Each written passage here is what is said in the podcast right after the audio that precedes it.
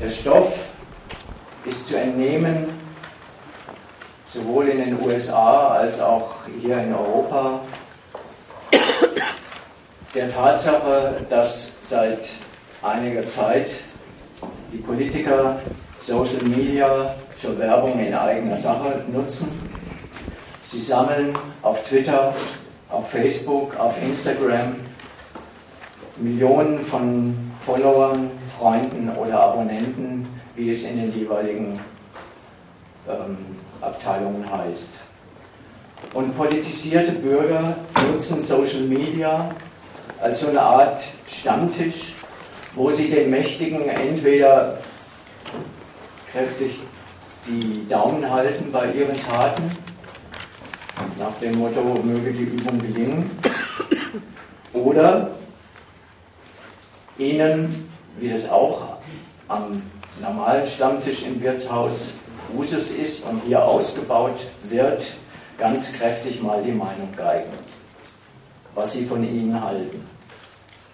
Das Ganze übertragen auf Online. Regenten und Regierte reden dort also irgendwie von Du zu Du miteinander. Was, das haben wir auch in die Ankündigung schon reingeschrieben, nach der einen Seite hin überhaupt nichts daran ändert, wie die Rollenverteilung ist. Die einen setzen qua Amt die Fakten, nach denen sich die anderen in ihrem realen Leben zu richten haben.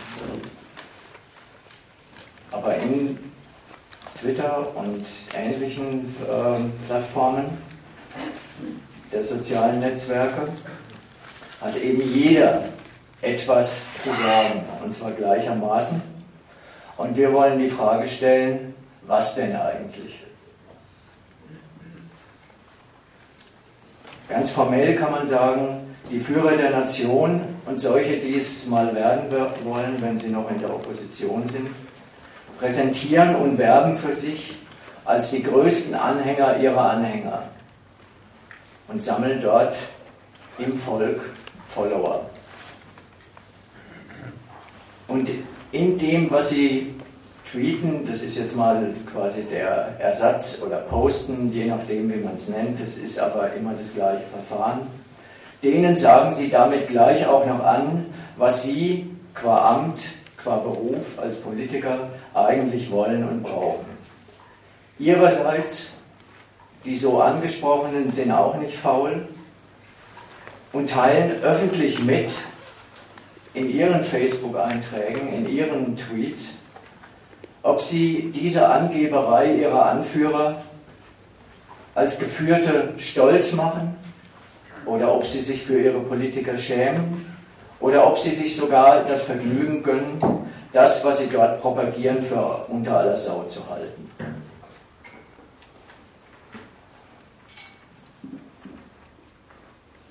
Die Überschrift Herrschaft online. Kurz und knackig, wie es sich für sowas gehört, ist der Vorschlag, soll in der, in der Diskussion an den Zitaten ähm, eingeholt werden oder kritisiert werden, wenn man meint, es ist was anderes, es ist eine demokratische Errungenschaft. Endlich hat das Volk, haben die kleinen Leute mal mehr zu sagen als sonst. Und dafür haben wir drei Felder rausgesucht. Das ist dem Zitatezettel zu entnehmen. Die englischen Zitate werden auch noch übersetzt. Um zu klären, entlang welcher Maßstäbe und in welcher Weise in diesem bemerkenswert absurden Dialog geurteilt, beurteilt und verurteilt wird. Darum soll es gehen und unterstrichen Diskussion. Es sind die drei Fälle, drei Fälle. Der bekannteste Twitterer aus der Politikerabteilung ist der Trump, der unter dem Namen Real Donald Trump sein Programm America First täglich in 140 Zeichen oder mehr verpackt. Am Fall des Innenministers Seehofer vom letzten Herbst, der am Tag nach Chemnitz den Merksatz, die Migration ist die Mutter aller Probleme, veröffentlicht hat über die seriösen Medien und dann in den äh, entsprechenden Plattformen äh, einen Shitstorm von rechts und von links geerntet hat. Und vielleicht, wenn wir noch dazu kommen, der Fall des grünen Chefs Robert Habeck, der Anfang des Jahres öffentlich in seinen Accounts verbreitet hat, seinen Abschied aus Twitter und Facebook unter der Überschrift Bye bye Twitter und Facebook und darüber eine Debatte über den Fluch oder Segen äh, von politischem Dialog in den sozialen Netzwerken ausgelöst hat. Also, jeder hat etwas Wichtiges zu sagen, etwas Mitteilenswertes zu sagen. Schauen wir uns an, was denn eigentlich, was sind die Textbausteine, mit denen die Politiker diesen Dialog eröffnen, was sind die verschiedenen Arten von Echo, das ähm, das Volk in seinen Antworten darauf loslässt. Ähm, wenn ihr dann was dazu sagen wollt, möglichst bald, gibt es ein Saalmikrofon, oder? Ja, ja.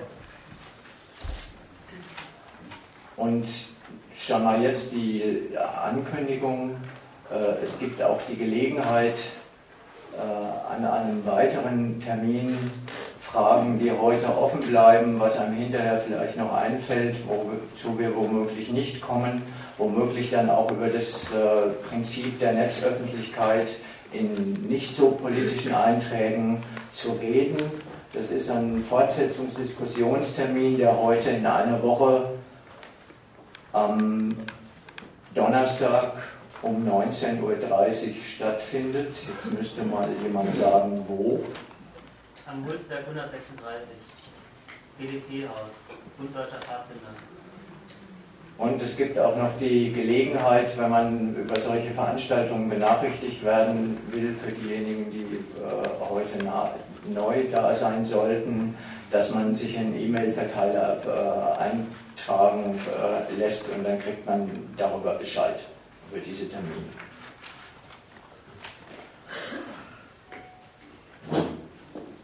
Also fangen wir mal mit dem Trump an, weil der in dem Sinne tatsächlich ein Stück weit prototypisch ist für diese neue Art der Ansagen von oben, für diese neue Art äh, Öffentlichkeit zu betreiben. Bei Trump ja tatsächlich teilweise anstelle äh, der ähm, Verlautbarung über die äh, sonstigen öffentlichen etablierten Kanäle.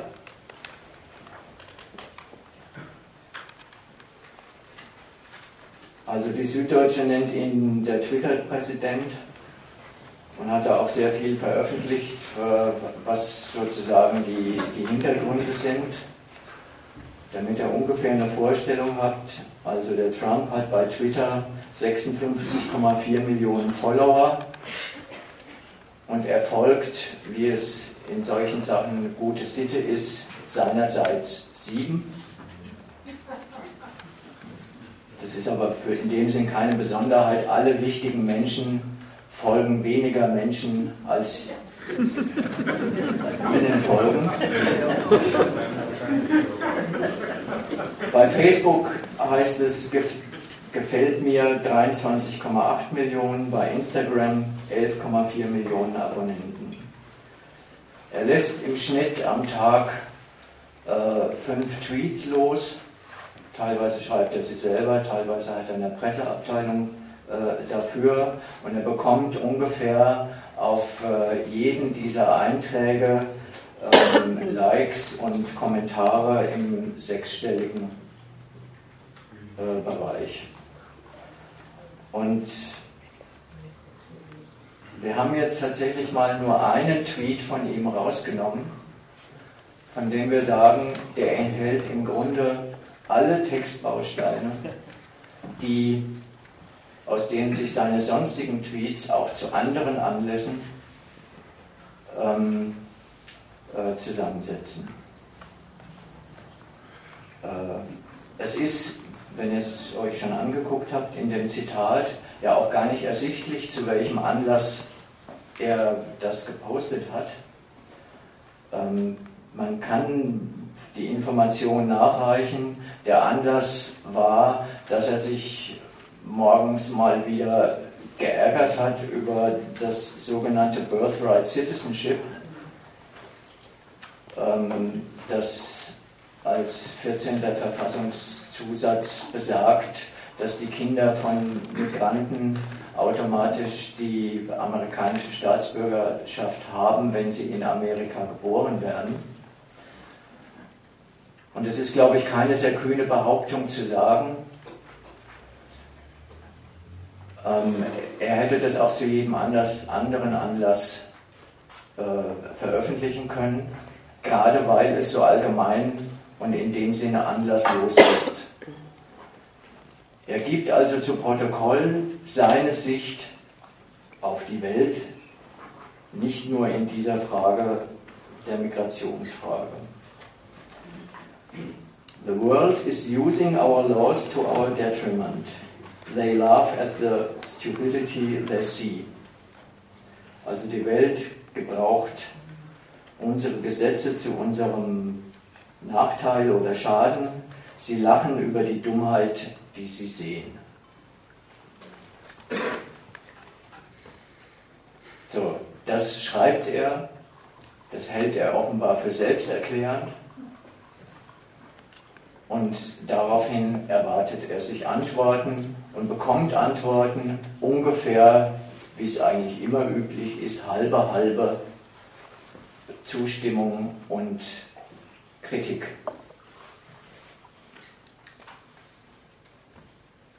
Also, worüber redet er? Wie redet er über diese Welt?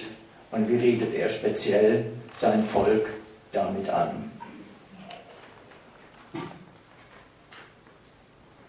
Einschätzungen, Beiträge eurer Seite, von eurer Seite sind gefragt. Und wenn sich einer meldet, kriegt er ein Mikro.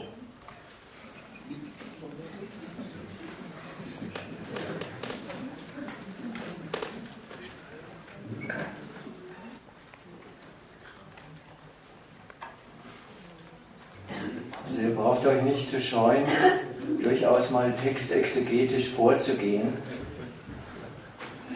um von daher auf den politischen Inhalt zu kommen. Ja, das Zitat ist abstrakt, aber es ist nicht inhaltsleer. Sodass man sagen könnte, keine Ahnung, wovon er eigentlich redet. Und jeder Satz, auch die von Trump, haben ein Subjekt, ein Prädikat und ein Objekt. Und es ist klar, wer ist der Sprecher? Real Donald Trump. Und es ist klar, wer ist der Empfänger? Die Netzgemeinde. Also alle, die es lesen sollen und die sich dafür eingetragen haben als Follower, um ihn zu lesen und um ihm zu antworten.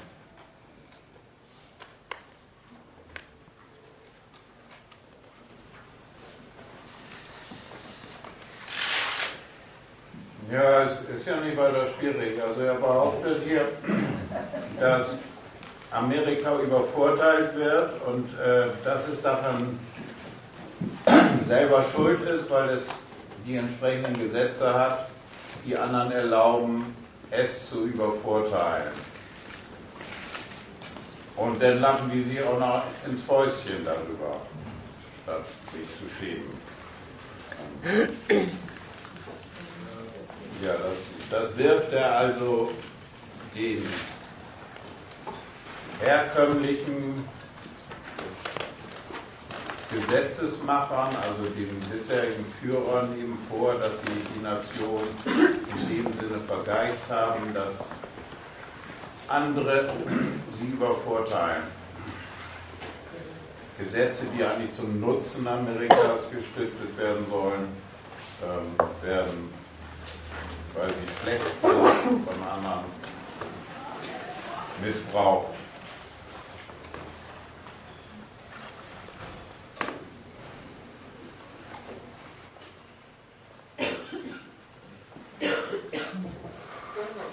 Du hast jetzt schon viel ähm, quasi so unter der Hand aufgelöst.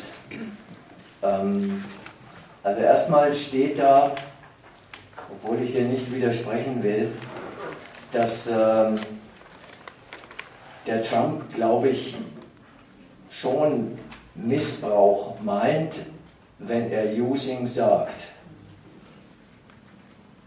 Jetzt ist es aber nun mal so, dass er Using sagt.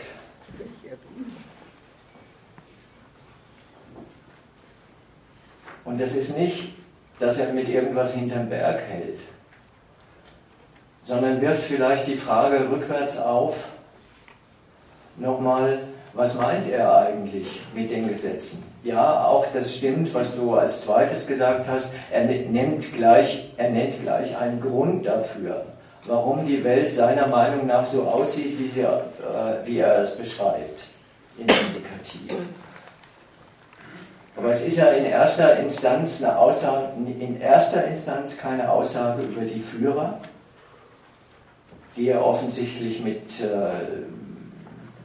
der, der, Dummheit, äh, der Dummheit bezichtigt, sondern es ist eine Aussage darüber, was die, der, die Welt mit Amerika anstellt.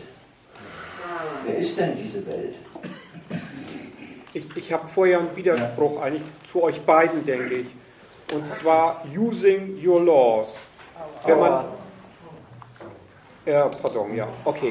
Ähm, wenn man sagt Missbrauch, dann sind doch die Gesetze richtig, aber sie werden nicht im Sinne der Gesetze genutzt ich habe ihn so verstanden, und das ist ja auch der Kontext, den du geboten hast, dass er sagt, das Gesetz ist falsch. Und das deutet dann ja aber auch in eine ganz andere Richtung. Nicht das Gesetz anders zu interpretieren, also im Sinne des Guten, was American First äh, wäre, äh, sondern äh, das Gesetz, ähm, automatische Staatsbürgerschaft nur wegen Geburt in den USA abzuschaffen. Ich kann bei dem Gebrauch jetzt erst einmal nicht erkennen, dass, äh, dass das Gesetz per se irgendwie falsch ist, sondern meiner Meinung nach lässt dieser Satz völlig offen, ob das Gesetz in Ordnung ist oder nicht. Vielleicht muss man da was dran ändern, aber er sagt doch erst einmal nur, dass es falsch genutzt wird. Und jetzt könnte ja die böse Absicht den Leuten, die das falsch nutzen, auch zugeschoben werden. Das muss ja nicht unbedingt jetzt, also aus diesem Satz, äh, nicht unbedingt am Gesetz selbst liegen.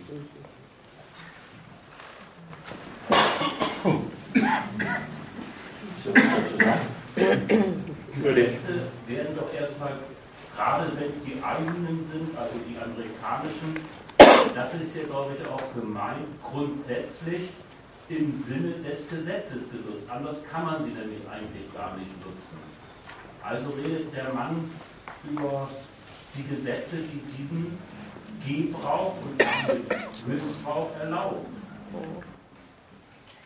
Also es steht ja in diesem einen Fall, das mag schon sein, dass er in anderen Zusammenhängen äh, speziell dieses Gesetz mit dem Birthright Citizenship als falsch äh, bezeichnet.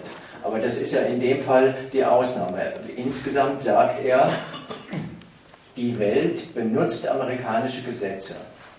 So, das ist erstmal, ähm, sollte man denken, die Beschreibung eines Zustands. Die Kritik kommt ja daher, dass er sagt, sie benutzen die Gesetze zu unserem Nachteil, also nicht im Sinne des Erfinders.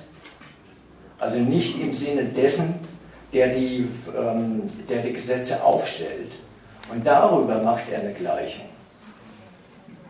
Indem er sagt, also indem er daran appelliert eigentlich an die Vorstellung,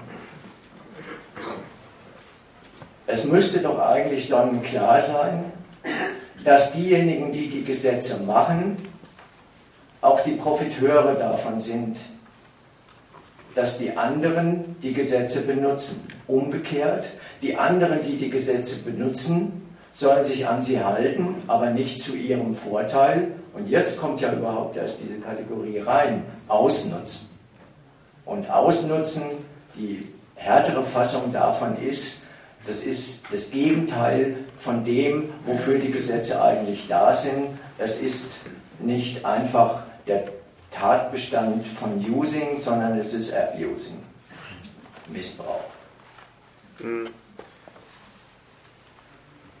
So, jetzt muss man aber nochmal zurück darauf, wie er überhaupt auf Gesetze kommt.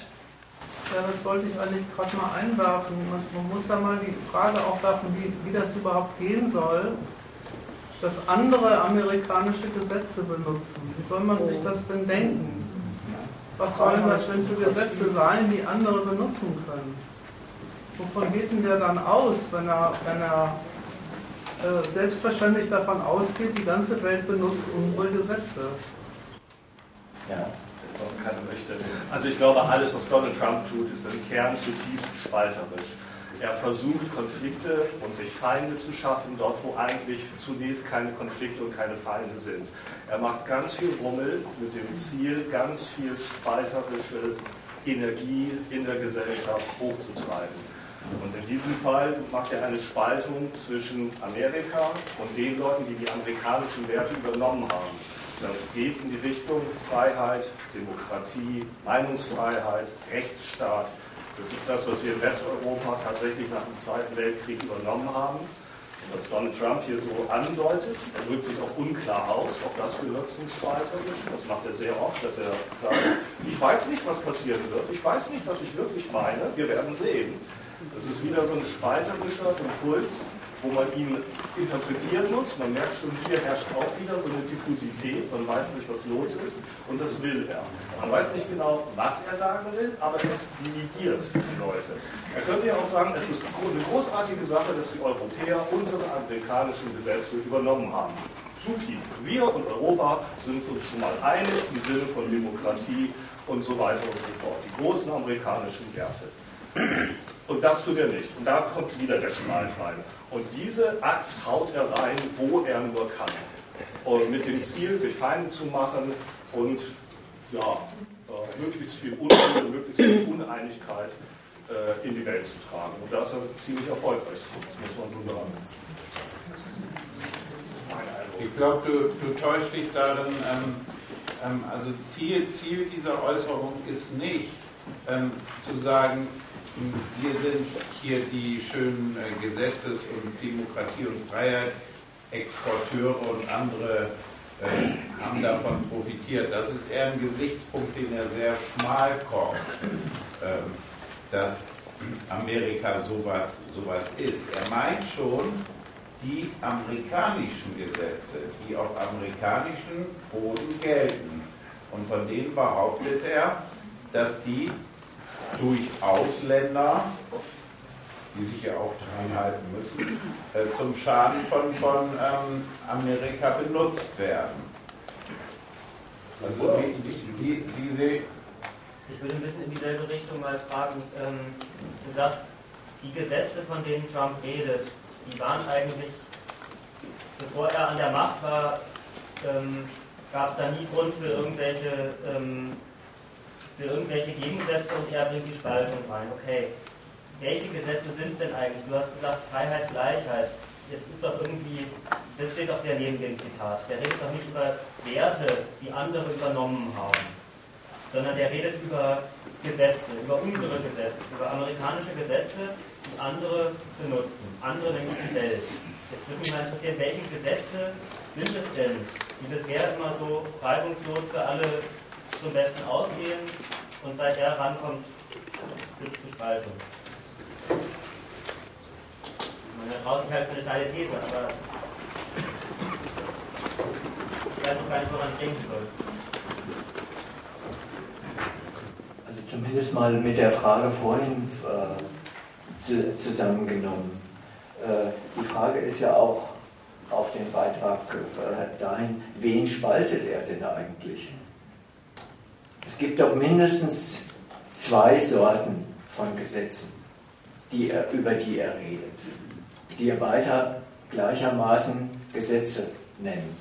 Das eine sind die Gesetze, die Amerika gemacht äh, hat und die für alle gelten, die in Amerika leben, arbeiten, Geschäfte machen oder sonst irgendwas und ihrem Privatleben nachgehen. So, also alle Bürger Amerikas beziehungsweise äh, Kapitalisten, die in Amerika Geschäfte machen. So, das ist mal das eine. Die fallen hier gleichermaßen unter the world. Erstens. Und zweitens ist ja auch überhaupt nicht schwer rauszukriegen. Damit meint er alle anderen Staaten, die mit Amerika in ökonomischen Beziehungen stehen. Man kann auch gleich sagen, die mit Amerika in dieser Welt ums Gleiche konkurrieren. Aber erstmal neutraler gesagt, die mit Amerika in Beziehung stehen, Handel und Wandel äh, äh, treiben, sich auf politischen, äh, ökonomischen Feldern und so weiter äh, äh, begegnen. Deswegen macht er ja sehr sachgerecht auch den Überschrift, die, die Überschrift, der erste Satz fängt an mit The World. Und damit sind tatsächlich alle gemeint. Das ist eine Adresse nach innen und das ist eine Adresse nach außen. Und im zweiten Satz redet er sie dann gleich im Plural an und fängt an mit they.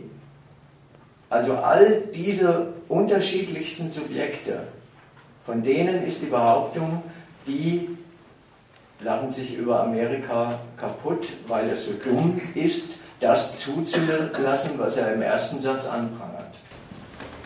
Ich muss nochmal nachfragen mit, dem, ja. äh, mit der ersten Abteilung von The World. Da meinst du jetzt äh, Ausländer als Kapitalisten oder sonst was, die sich in Amerika tummeln? Und weil The World meint doch, ist doch gerade jetzt nicht das We, was da drin steckt. Ich, ich hätte gesagt, von der Spaltung geht er doch wie selbstverständlich aus, dass die Welt uns zu unserem, also dass die Welt uns einen Schaden zufügt, da sind wir doch nicht gleichzeitig Bestandteil dieser Welt. Das nicht, ja. Das war aber auch nicht, das war auch nicht die Behauptung, sondern ich wollte erstmal darauf aufmerksam machen, in the world sind die verschiedensten Subjekte, also nehmt den Anlass die Migrantinnen, die äh, Kinder in Amerika äh, zur Welt bringen. Genauso gemeint wie ähm, die Latinos, die diesen Status erreichen wollen und über die noch nicht gebaute Mauer äh, äh wollen. Genauso ist, äh, äh, ist, ist gemeint, äh, die Chinesen, die Deutschen, die, das war also ein Beispiel, an das ich gedacht habe, aber man muss nicht an konkrete Beispiele dabei äh, denken, sondern festhalten, alle diese verschiedenen Subjekten mit den unterschiedlichsten Interessen in und gegenüber Amerika werden gefasst unter, die haben eine gemeinsame Eigenschaft, die betreiben eine gemeinsame Handlung. Sie benutzen die Gesetze Amerikas zu unserem Nachteil, also zweckwidrig.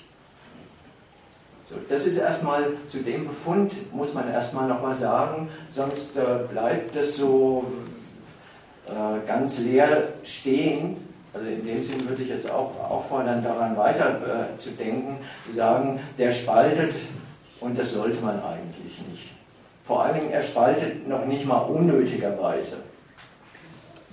Macht unnötigerweise viel Rummel, macht unnötigerweise diese ganzen Abstraktionen, sondern das ist gerade die Art und Weise, wie er mit diesen Aussagen seine Politik generell auf jedem Feld rechtfertigt. Dass er sagt, das ist der Zustand, unschwer herauszuhören, dieser Zustand ist unhaltbar, und im zweiten Satz gibt er gleich noch an, woran liegt dieser Zustand und wie ist er abzustellen. Aber vielleicht wirklich erstmal noch zum, zum ersten, weil das der ganze Kunstgriff ist, mit dem er seine Weltsicht ähm, zu Protokoll gibt. Verstehe ich dich richtig? Der Kunstgriff ist die Abstraktion. Ja. Und deshalb ist es auch eigentlich gar nicht angesagt, das jetzt mit lauter bestimmten Beispielen äh, zu füllen. Weil er ja gerade mit die Welt diverseste äh, Subjekte einfach äh, die in der Welt agieren. Ja. Darüber redet er. So. Und die Abstraktion geht nach Wir Bad. benutzen Ja, unsere Gesetze zu unserem Schaden. So. Da, ist, da ist auch erstmal bei dieser Aussage, was, was die hervorheben will, äh, das ist was anderes als zu sagen, was, will, was bezweckt er mit dieser Aussage. Das war der Übergang auf der will spalten. Das würde ich erstmal trennen wollen. Das, sind zwei, das ist ja ein Übergang. Warum sagt er das so? Und was er sagt, ist doch dem, dem, der Aussage nach, äh, ja, das ist ja vorhin versucht worden zu sagen, die, die, das seltsame Konstatieren, dass die Welt, also diverseste Subjekte, unsere Gesetze missbrauchen. Was, wie geht das eigentlich? Ja, das Gegensatz, was da drin steckt, ist doch äh, Welt und unsere.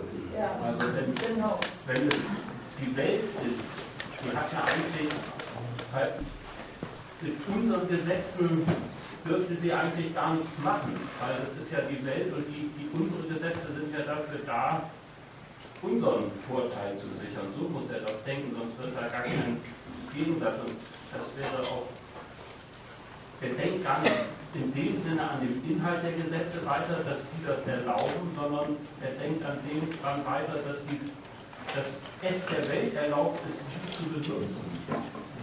Ja, aber bevor du bei dem Punkt bist, ähm, was sie erlauben, muss man da erstmal die bemerkenswerte Tatsache festhalten, dass er davon aus, offensichtlich davon ausgeht, dass sämtliche Beziehungen, in denen Amerika zu irgendwem auf Gottes breiten Erdenrund steht, von amerikanischen Gesetzen regiert ist. Sonst könnte er diesen Satz gar nicht sagen. Er sagt ja nicht einfach, alle verstoßen gegen amerikanische Interessen, sondern er sagt darüber, dass alles, was die tun, eine, ein Missbrauch amerikanischer Gesetze ist. Dann muss aber amerikanisches Gesetz da auch gelten. In der, in der Beziehung zu China genauso wie in der Beziehung zu irgendeiner Migrantin. Sonst macht diese Aussage keinen Sinn. Ich glaube nicht, dass es so weit geht. Ich glaube, das ist, was die Person eben gesagt hat, ähm, dass es gar nicht darum geht, so gilt amerikanisches Recht, sondern ähm, diese Spaltung zu machen, das Recht ist vielleicht gut, unser, unsere Gesetze sind gut, aber nur wir dürfen die nutzen und die anderen dürfen die nicht nutzen. Also dass es eben nicht Gesetze sind, die ähm, für sich so stimmig sind und deswegen überall gelten können und von allen genutzt werden können, weil die USA oder wer auch immer dahinter steht, sondern dass man sagt, wir haben die erfunden, nur wir dürfen die nutzen und wenn andere die nutzen, dann ist es automatisch ein Missbrauch, weil es eben nicht mehr unsere Herrschaft ähm, unterstützt oder sich daraus speist. Inwiefern war das jetzt ein Einspruch zu dem vorigen Beitrag? Weil da die Frage war, ähm, also weil da geäußert wurde, ähm, dass sich die Frage stellt, ob Trump davon ausgeht, dass alle ähm, Länder, mit denen die USA in, in Beziehung steht, auch dann amerikanische Gesetze nutzen. Und für mich ist das, glaube ich, steckt das nicht in der Aussage drin. Also so weit muss Trump gar nicht denken, ob jetzt andere Länder auch bei sich die Gesetze nutzen. Es ist eher, denke ich, die Aussage geht darum zu spalten, ähm, eigentlich egal, ob die die nutzen oder nicht, aber sollten die die nutzen, dürfen die das nicht nutzen, weil nur wir dürfen unsere Gesetze nutzen. Aber das Komische ist, dass du jetzt die Gesetze denkst, abgetrennt von dem Verhältnis von The World und We, was er ja angibt. Er sagt ja gar nicht, die Gesetze sind irgendwelche, irgendwer kann für irgendwas Gesetze benutzen das ist irgendwie nicht gut.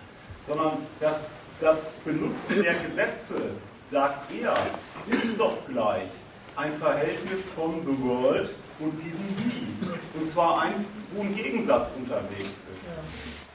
Ich denke auch, dass das ähm, keine kühne Interpretation dieses, ähm, dieses Zitats ist, sondern ich glaube, das ist mehr das, ähm, was in den beiden Beiträgen angesprochen worden ist. Weiter ein Hinweis darauf, selbst wenn man es nicht wüsste, ähm, wer da spricht, ist der abstrakten Arroganz dieses Zitats doch anzumerken, dass der davon spricht, über den Rest der Welt, also über alle anderen Staaten, über die ihm untergeordneten Bürger, die seinen Gesetzen zu gehorchen haben, sowieso. Von dem Standpunkt aus, dass, äh, dass er sagt, alle Staaten, also der ganze Rest der Staatenwelt, hat sich nach dem zu richten, was Amerikas Gesetze sind, so als wären sie Bürger einer amerikanischen, jetzt Klammer auf, Klammer zu, Weltordnung. Und nur deswegen besitzt er, das habe ich jetzt schon absichtlich gewählt, das Wort, die Arroganz zu sagen, ich übersetze die Interessenverfolgung Amerikas in dieser kapitalistisch globalisierten Welt in so etwas wie ein Gesetz, das für alle gilt und nicht einfach die Umschreibung ist, äh, zu sagen, wo Amerika zur Konkurrenz antritt, hat es auch ein Recht auf Erfolg. Oder umgekehrt, das ist gerade offenbar die Ansage, die gerade mit dieser Abstraktion gemacht wird. Dass nämlich gesagt wird, wenn wir unsere Gesetze gebrauchen, dann muss es auch zu unserem Vorteil sein. Wenn irgendwo auf der Welt mal ein Nachteil Amerikas eintritt, dann kann es nur daran liegen, dass die anderen die Gesetze Amerikas missachtet haben. Und es ist ja nun wirklich kein Geheimnis, wie, wie er das Gesetz Amerikas in zwei Worten zusammenfasst. Das heißt America First. Das ist der kleinste oder der größte gemeinsame Nenner, was er hier im Plural angeht. Die Gesetze Amerikas. Das heißt, es ist schon eine Ansage, die heißt, ähm, die Interessen Amerikas in der Konkurrenz der Staaten sollen wie ein Gesetz über ihr gelten. Das ist der Imperativ, den er hier in der Ist-Form als Beschreibung der Welt vorträgt und darüber überhaupt, wenn man es mal so nennen will, die Spaltung in die Welt bringt, äh, zu sagen, ähm, wir werden von allen anderen beschissen. Umgekehrt sollte es sein, wir haben über alle erfolgreich zu sein.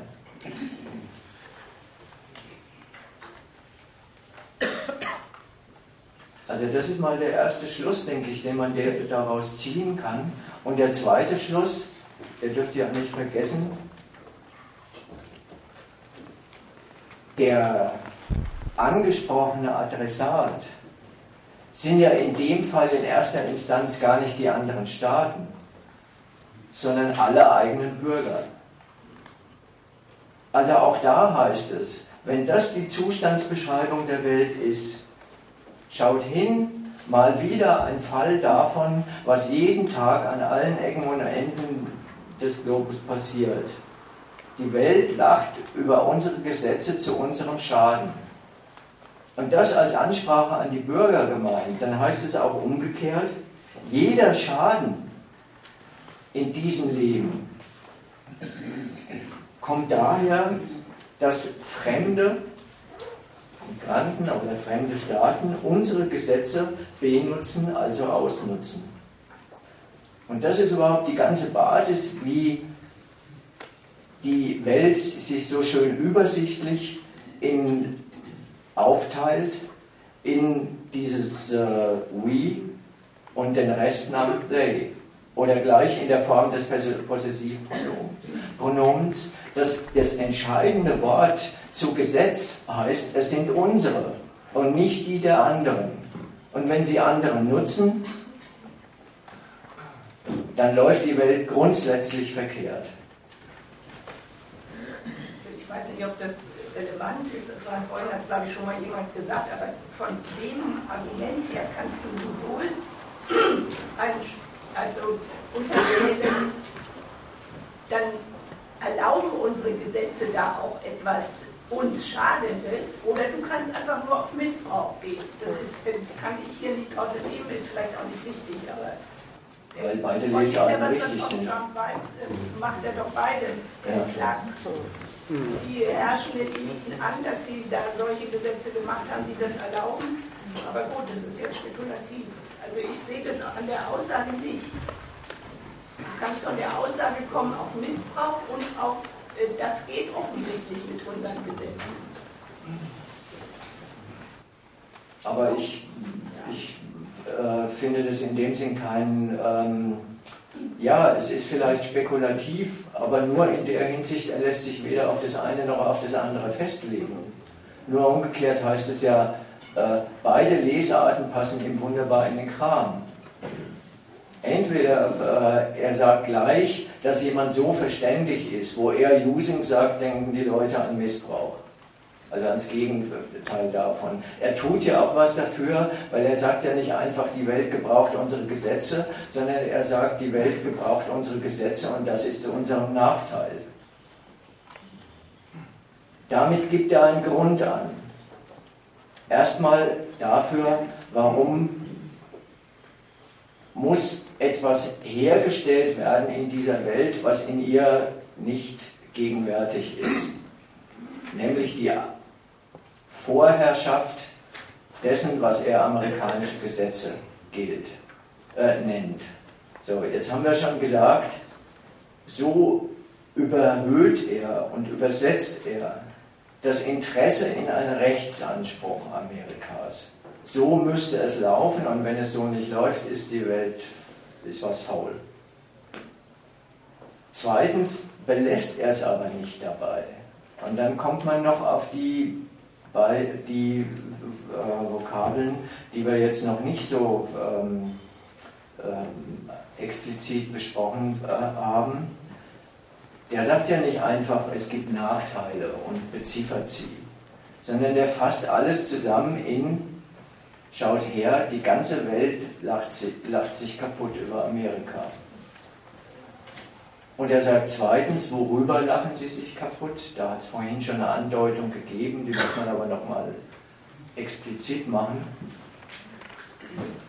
Er sagt zweitens, die, ähm, die Welt ähm, lacht über die Dummheit, die sie sehen.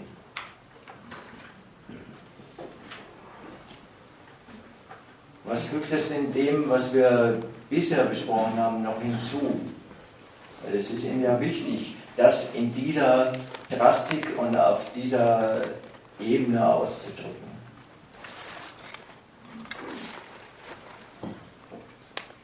Also man darf sich gerne mal die Frage stellen, ist es denn so?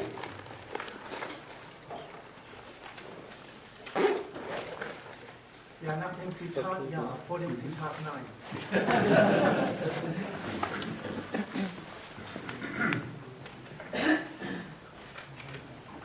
Gut, also das sollte, glaube ich, heißen, es ist seine Sichtweise. Aber es ist ja eine Sichtweise, die nicht einfach lächerlich ist ihrerseits, sondern es ist eine Sichtweise, die von etwas Auskunft gibt, nämlich von diesem Anspruch, von dem wir gerade, von dem gerade die Rede war.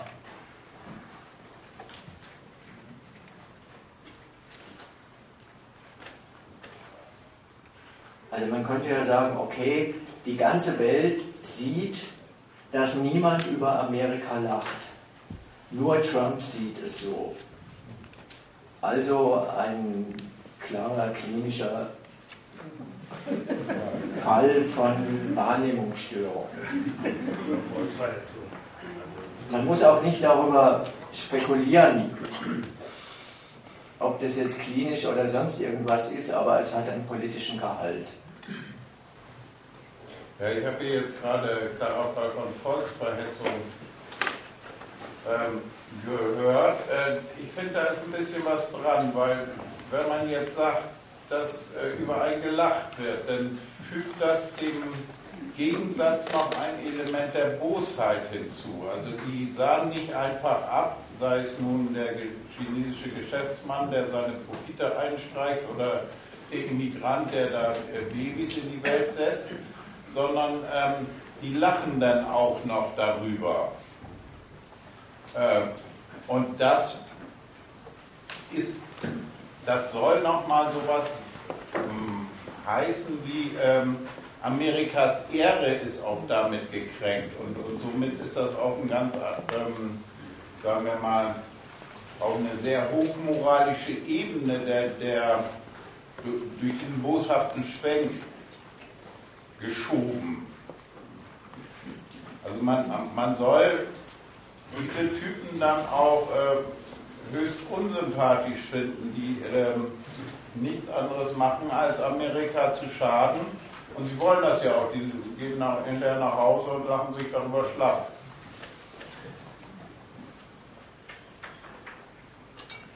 Ja, das ist doch vor allem der Anspruch, dass Amis in die Weltmacht sind, die erstens die Gesetze haben, nach denen sich äh, die Welt richten muss, und zwar zu ihrem Vorteil natürlich, sind ja ihre Gesetze.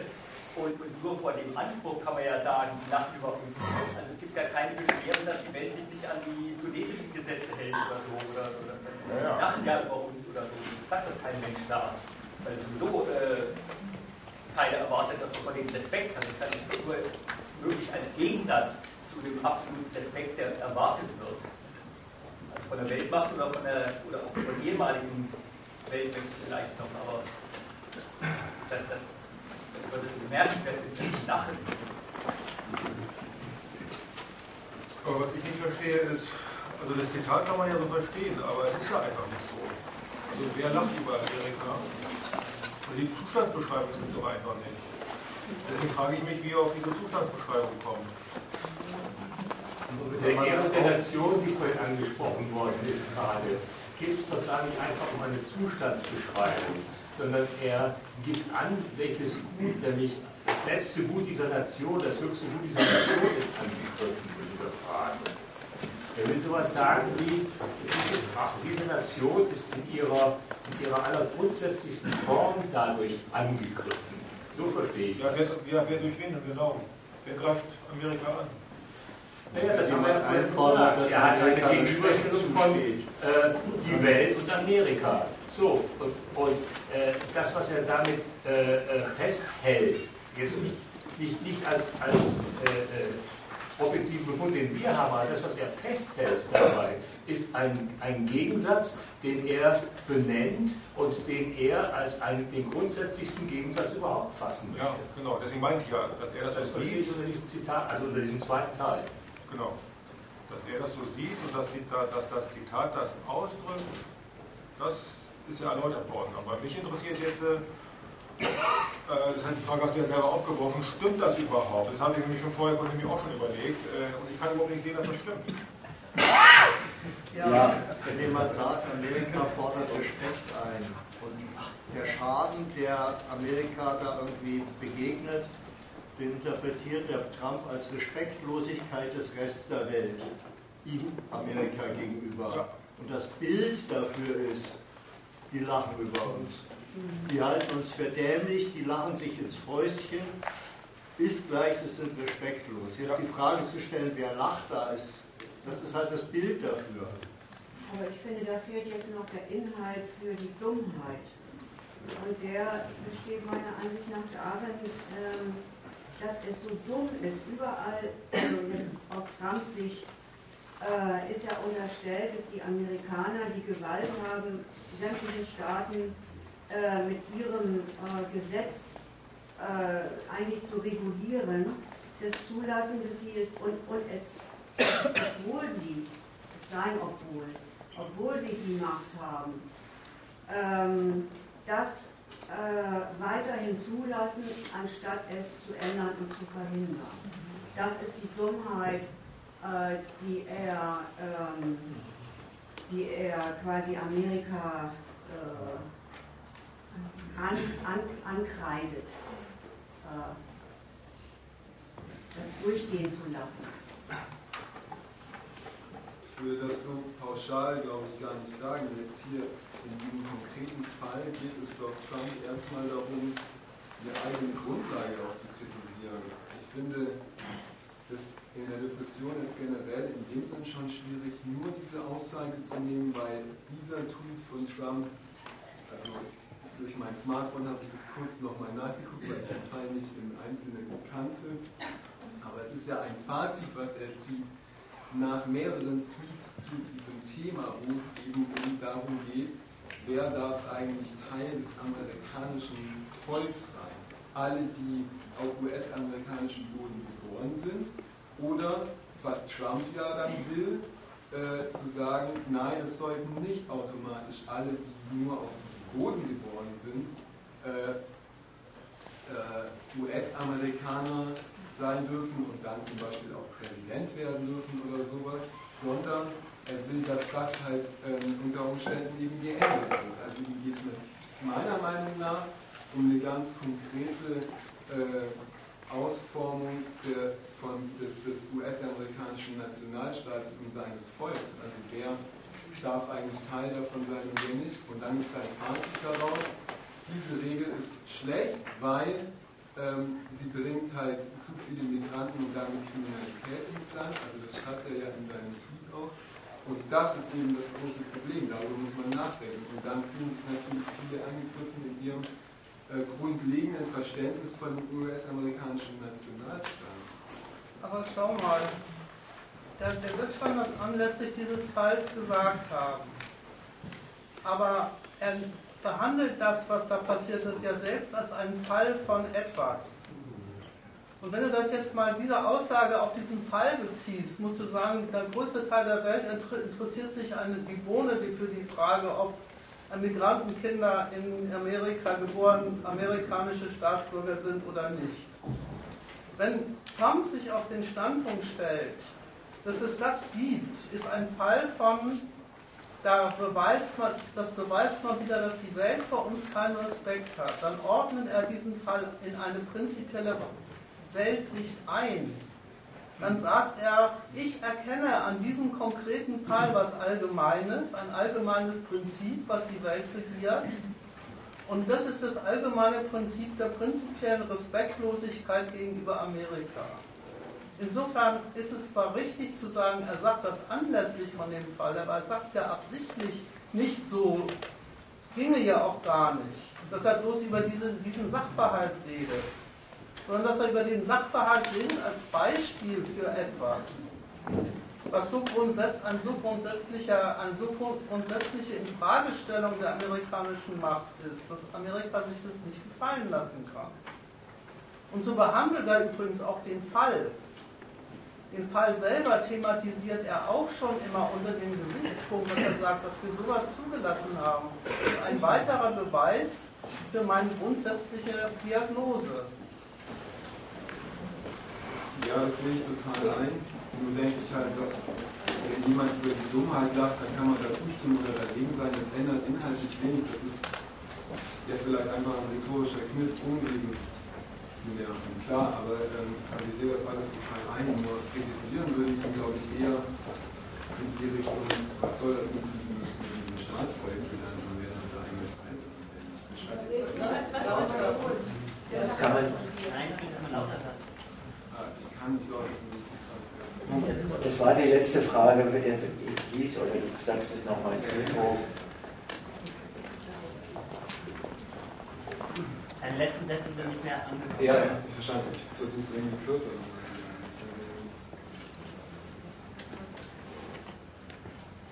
Ja, er trifft die allgemeine Aussage. Ich behaupte, ich behaupte jetzt einfach mal, es ist müßig darüber zu diskutieren, äh, ob die Welt über die Amerikaner lacht oder nicht. Das ist ein rhetorischer Kniff.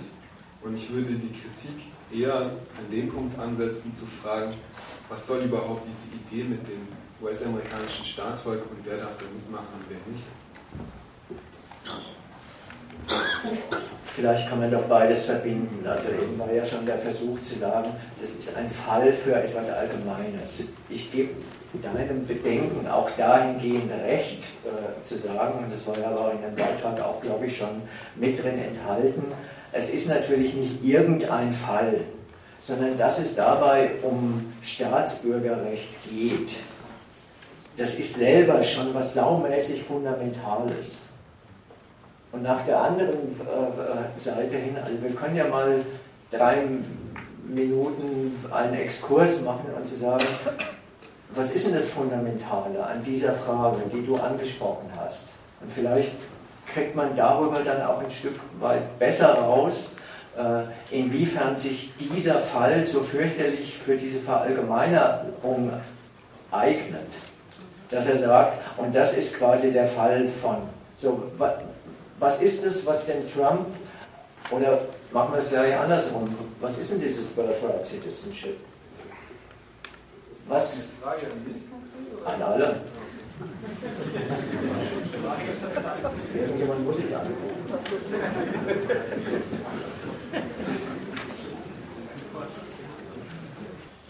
Er hat gesagt, was das Recht regelt. Nämlich die, äh, die es ist eben die dortige Regelung äh, dessen, wer gehört zum amerikanischen Staat als äh, Bürger dazu.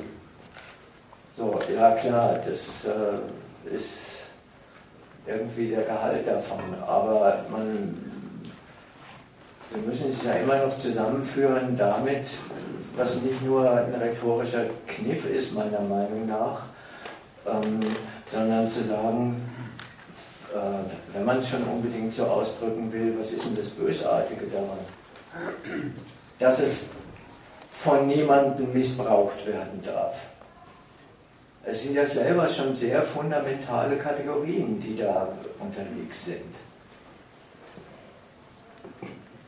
Und wenn man einfach mal dieses, was sich in unserem Sprachgebrauch, ob auf amerikanisch oder als Deutsch, schon eingebürgert hat, wirklich beim Wort nimmt, nämlich das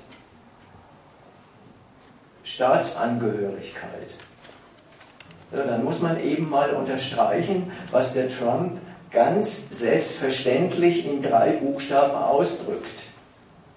Our laws und Our America. Und da wird eben, sollte man mal unterstreichen, das ist ein Besitzstandsverhältnis, was da geregelt wird. Nicht nur wer gehört zu Amerika, sondern äh, wer gehört Amerika. Da ist nicht einfach nur eine, äh, eine, eine Papierfrage geregelt, sondern da ist eine Verfügungsfrage geregelt. Der Staatsgewalt über diejenigen, denen sie das Privileg zuspricht, Amerikaner oder Deutscher oder sonst irgendwas zu sein. Die Amerikaner haben es eben so geregelt. Übrigens, äh, auch da habe ich mich nochmal kundig gemacht, ist es ein äh, Gesetz, äh, was schon im, im 19. Jahrhundert äh, in die Verfassung als Zusatz reingeschrieben worden ist, nämlich um zu regeln, dass die Kinder der schwarzen Sklaven äh, amerikanische Staatsbürger werden. Also da sind sie damals sozusagen in den Stand des Bürgers, des berechtigten Bürgers dieses Staates erhoben worden. Heute geht es darum, diejenigen, die das Recht nicht haben sollen, davon auszuschließen also um die Regelungsfrage, wer gehört zur Verfügungsmasse der amerikanischen Staatsgewalt und wer nicht. Wenn man das mal unterstreicht, dann versteht man erstens, warum dieser Typ mit der größten Selbstverständlichkeit in diesem kurzen Tweet zweimal Auer sagt. Und das für die entscheidende Charakterisierung ne, äh, hält. Und dass er eben wirklich ernst damit macht, und über Maßnahmen redet, wo die erste Person Plural, wer ist Bürger Amerikas und umgekehrt, wer gehört nicht dazu, tatsächlich die Leitlinie einer praktischen Politik ist. Die heißt nämlich einfach rein oder raus. Wer ist berechtigt, überhaupt anwesend, bevor irgendein Interesse verfolgt wird? Und wer ist nicht berechtigt? kann das ja mal so ausdrücken. Ein Staatsbürgerrecht kann man überhaupt nicht missbrauchen. Weil es ist ein hoheitlicher Akt, der entweder diese Berechtigung ausspricht oder sie verweigert. Also schon die ganze Deutung der Lage, da würden Leute was ausnutzen, was Amerika beschlossen hat, ist schon eine völlige Fehldarstellung dessen ein sehr interessanter Blick auf den tatsächlichen Zustand. Der Staat hat es gegeben, der Staat kann es nehmen. Und da kann überhaupt niemand was was missbrauchen. Also die, die ganze Frage von äh, Neudefinition des Staatsbürgerrechts ist keine Reaktion auf irgendetwas, irgendetwas, was irgendeiner gemacht hat. Hat ja keiner was gemacht. Sondern ist ein freier, freier Entschluss des Staatsgewaltes, so oder so zu entscheiden. Und die ganze Gemeinheit an dem, an dem wenn man schon auf den Fall bezieht, besteht ja die ganze Gemeinheit von dem Trump da drin sein Interesse, dieses Recht zu ändern, abzuleiten aus der bösartigen Ausnutzung Amerikas durch Fremde. Und dafür ist dieses Bild, was er ja in den ganzen anderen Tweets, die er dazu auch loslä äh, loslässt, da könnte man sicher noch viele zitieren, ähm, auch geradezu passend. Das ist in verschiedensten Fassungen die ähm, die Formulierung dafür mit diesem Missbrauch, dass er diejenigen, die nach Amerika kommen und dort Kinder kriegen, sozusagen des Vorsatzes bezichtigt, Amerika, sich in Amerika parasitär zu verhalten. Also dieser simple Tatbestand wird aus dieser, vorhin ist es mal genannt worden, hochmoralischen Warte heraus zum Vorwurf, die tun das überhaupt nur deswegen, um Amerika zu schaden und denen ein fremdes Kuckucksei ins Nest zu legen. In ein Nest, wo es nicht reingehört. So, und dann buchstabiert er, da kann man das vorwärts wie rückwärts äh, buchstabieren. Und da würde ich schon gerne nochmal auf die ähm, auf diese Abteilung zu sprechen kommen, die ein bisschen Schwierigkeiten gemacht hat mit diesem Lachen. Ich halte es für keinen Zufall, dass er auf diese Steigerung Wert legt. Und vielleicht ist da vorhin in dem einen, in, in, dem einen Beitrag kam ja diese Formulierung rein. Das ist eine hochmoralische Kategorie. Ja, das ist es vorher auch schon. Also wenn er über die Gesetze Amerikas, die zu beachten sind, wie ein Recht Amerikas spricht, an das der Rest der Welt sich zu halten hat, dann ist es auch schon die moralische Fassung eines Anspruchs, den Amerika als Supermacht gegenüber dem Rest der Welt hat und praktiziert. Aber er bleibt ja dabei nicht stehen. Und die Aufforderung sagt, guckt mal, ähm, lacht denn die Welt über Amerika? War ja nur der Auftakt äh, zu sagen. Und selbst wenn es nicht so ist, wie kommt der Typ als Vorsitzender der amerikanischen Macht darauf, die ganze Welt so wahrzunehmen und nicht nur so wahrzunehmen, sondern sein Volk damit anzusprechen, zu sagen, das ist überhaupt der allergrößte Schaden, den man feststellen muss. Der bleibt ja nicht dabei zu sagen, das Interesse Amerikas kommt nicht zum Zuge, die Rechte Amerikas werden äh, missachtet, sondern er setzt diesen Dreischritt auch noch fort und sagt, das Interesse das Recht und die Ehre Amerikas und damit aller Amerikaner wird missachtet. Das ist dieser Dreischritt. Und da sagt er von, äh, von, von daher, da würde ich jetzt gar nicht so sehr unterstreichen, das ist moralisch, sondern da überträgt er es sozusagen ins Persönliche. Wenn in diesem Auer kein Unterschied zwischen irgendein Schaden für Amerika und einem Schaden für einen Amerikaner gemacht wird. Wenn umgekehrt jeder Schaden, den Amerika erleidet, gleichgesetzt wird mit einem Schaden, den jeder Amerikaner erleidet, dann spricht er sie eben in dieser patriotischen Form des vereinnahmten Wir an und setzt noch einen drauf und sagt, damit bist nicht nur du als Teil des Kollektivs entehrt, sondern im Grunde auch als Person. Und die Kategorie, die man gut dafür einsetzen kann, wenn vorhin mal das hässliche Wort, ich habe es nicht gehört, aber offenbar soll es ja gefallen sein mit Volksverhetzung. Dann muss man aber festhalten, das ist ja jetzt nicht einfach so, das tut man nicht, sondern da würde ich mal unterstreichen, das ist die Verhetzung eines Volks, die genau in ihrer Identität angesprochen werden und jenseits aller Unterschiede zwischen Herrschaft und Beherrschten, die es gibt, auf die Identität, also die in Einsetzung setzen und sagen, du als, was weiß ich, Jim oder Mary oder sonst irgendwas, bist entehrt. Wenn die Welt so läuft, wie ich sie vorher als äh, falsch beschrieben habe.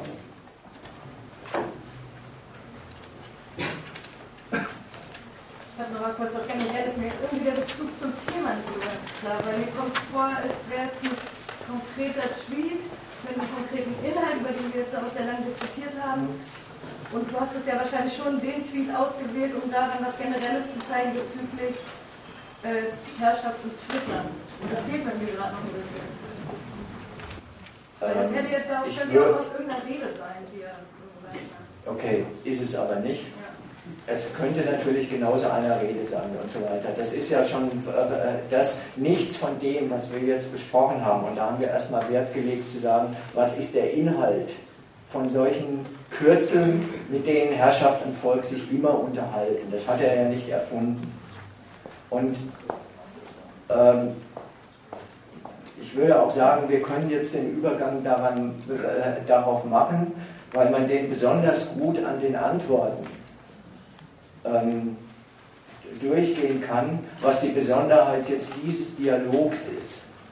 Also insofern, wenn du dich noch kurz geduldest, ähm, wollte nur vorher nochmal äh, sicher gehen ob, äh, oder fragen, ob das mit diesem Punkt, mit dem warum er so Wert darauf legt, es so auszudrücken, die Welt lacht über Amerika. Und dass auch der eine Beitrag von da hinten irgendwo nicht, unter, äh, nicht untergeht, der heißt, das macht es nämlich komplett, wenn der von Stupidity redet.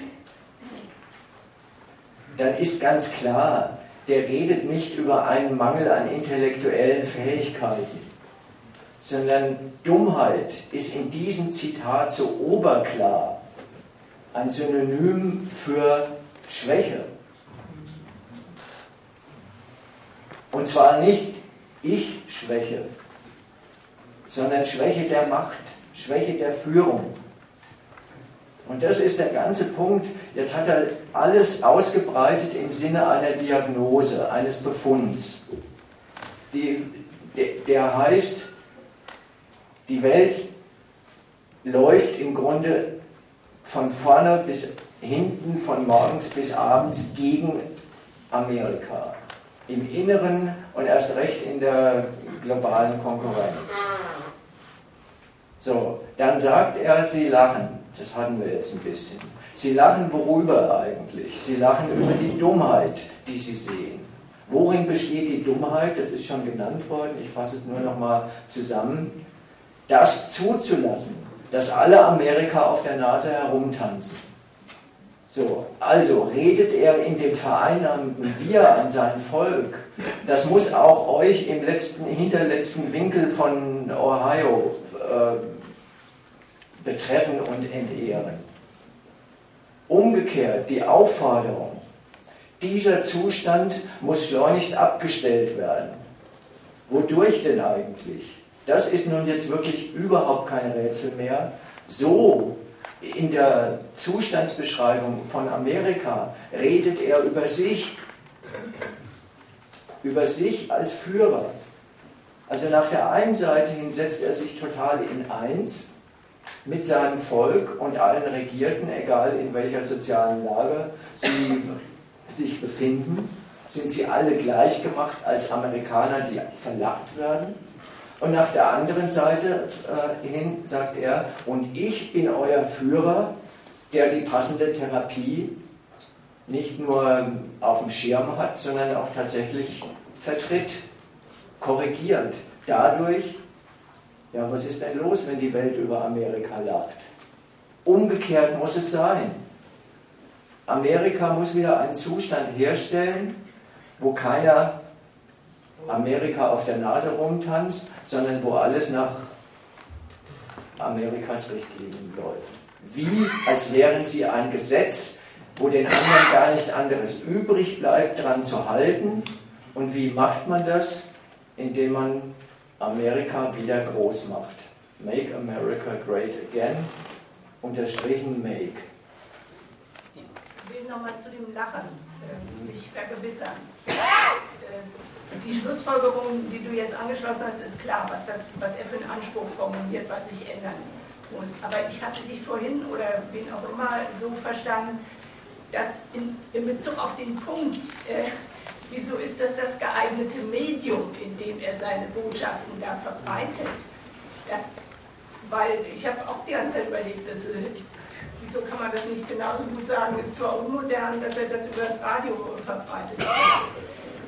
Äh, das, der Witz ist doch, dass er mit diesem Lachen eine, eine, eine Gleichsetzung von Herrscher und Beherrschten formuliert, weil verlacht werden ist eigentlich kein Verhältnis zwischen Staaten oder Regierenden, sondern ist ein, ein subjektives, privates äh, Verhältnis. Das sagt er aber zu dem Verhältnis der Welt zu Amerika. Ja.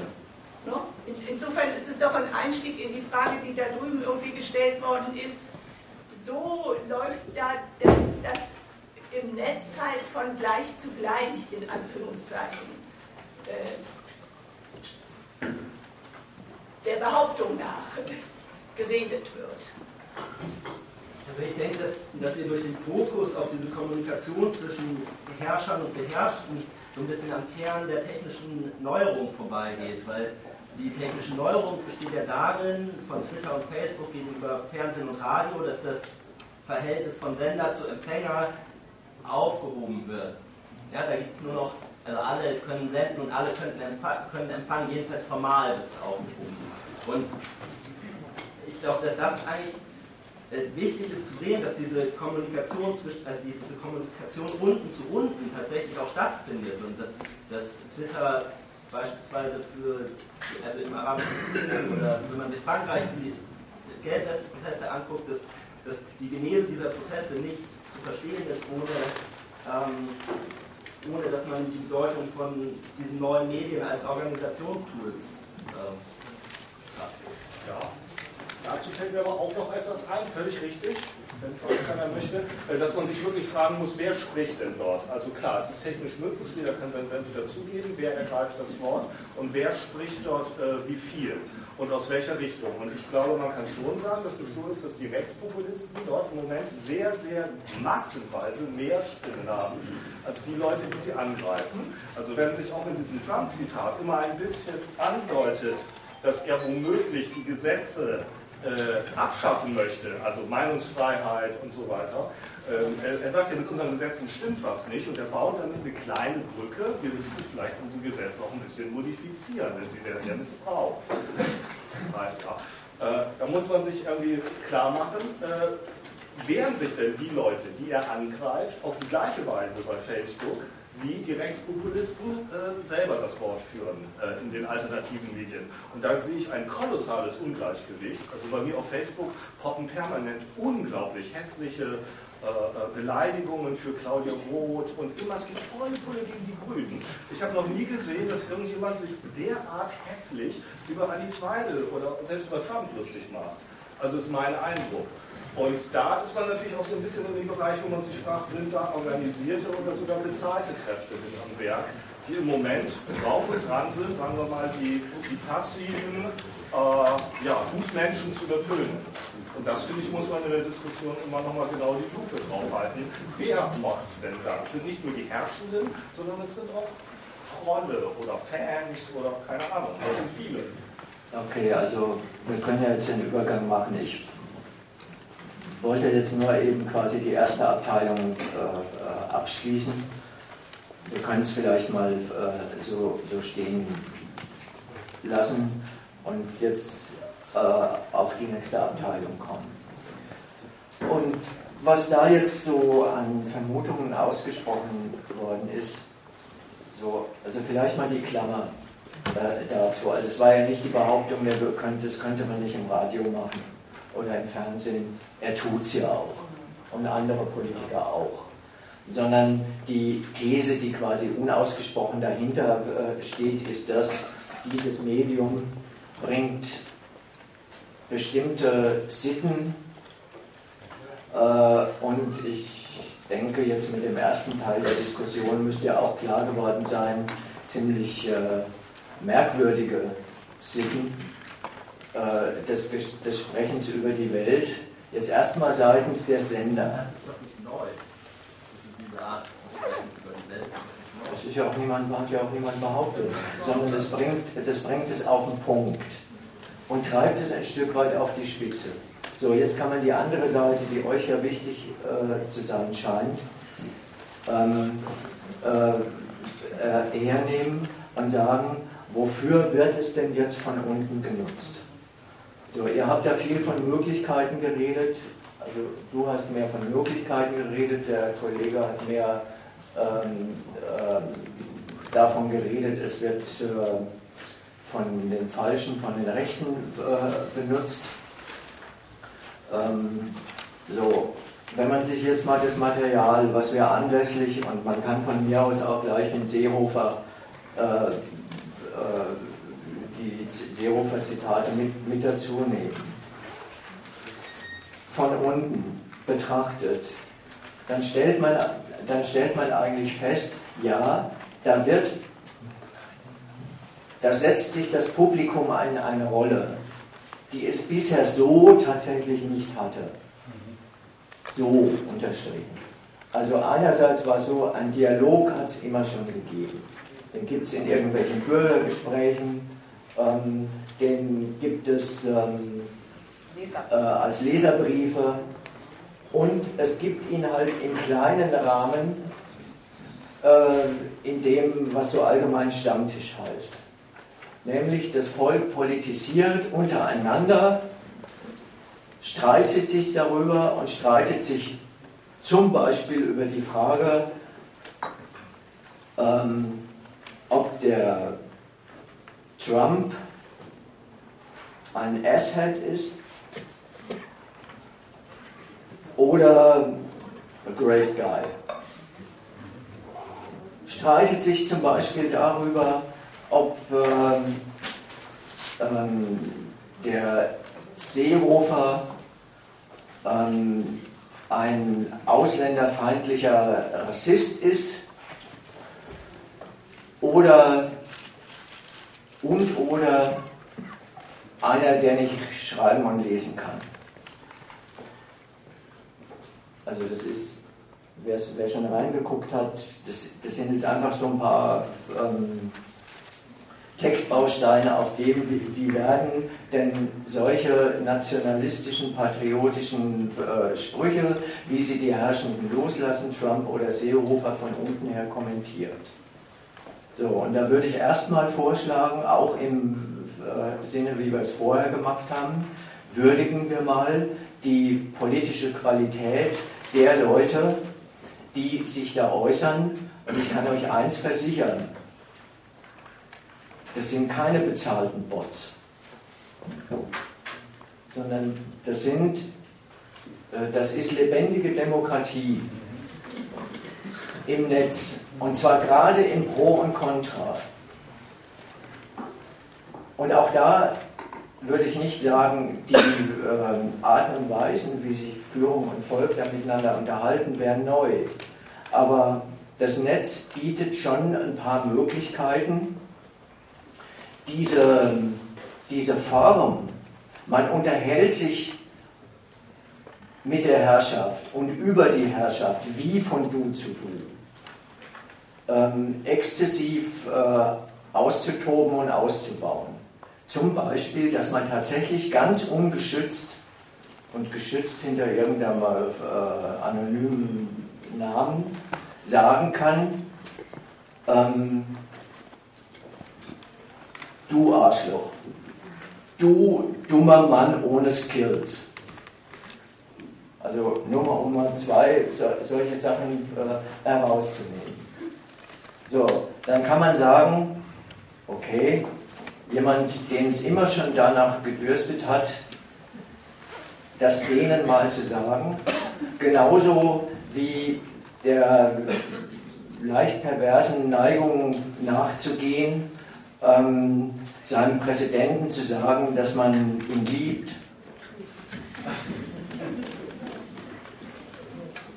Ja, das sind Neuigkeiten. Was ist die politische Qualität dieses Dialogs? Und bevor man da über verlorene Chancen äh, äh, redet oder andere mögliche Chancen, möchte ich erstmal, äh, dass wir uns darüber unterhalten, äh, wie, wie wird denn da eigentlich äh, geurteilt? Und zwar gerade von denjenigen, die das Netz zur Kritik nutzen. Also guckt euch mal dieses Trump-Ding an oder wenn ihr schon in den Seehofer rein, das ist, ist ähnlich. Diese ähm, Also volkstümlich würde man äh, sagen, äh, sowohl das amerikanische Volk als auch das deutsche Volk, die sich da äußern, die sind im Nebenberuf Retourkutscher. Man kann es auch theoretischer ausdrücken und sagen, sie üben immanente Kritik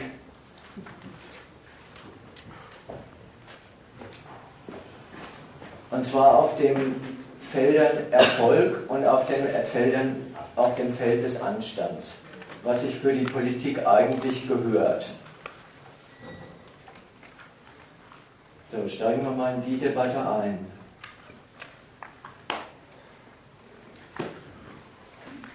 Und da fällt mir an dem Trump-Zitat auf, an dem ersten Konter, The world is using our presidency to our detriment. They laugh at the stupidity they see. They, they see you, Trump. Bis auf zwei Worte. Dasselbe Zitat. Das ist ja. Sieht ja jeder. Was ist das für ein Konter?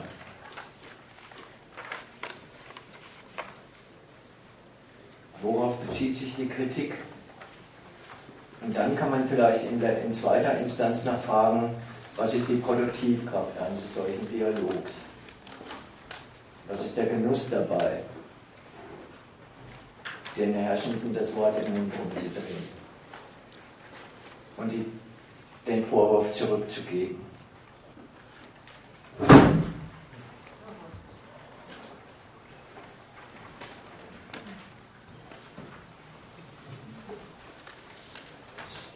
Parallele dazu ist, nur damit wir so ein bisschen nochmal an dem Stoff, und das ist jetzt auch ein bisschen mehr Stoff, weil es ja eben Pro und Contra äh, äh, gibt, das Parallele da ungefähr dazu ist, beim Seehofer, Mutter aller Probleme ist die Dummheit, der Vater könnte Horst heißen.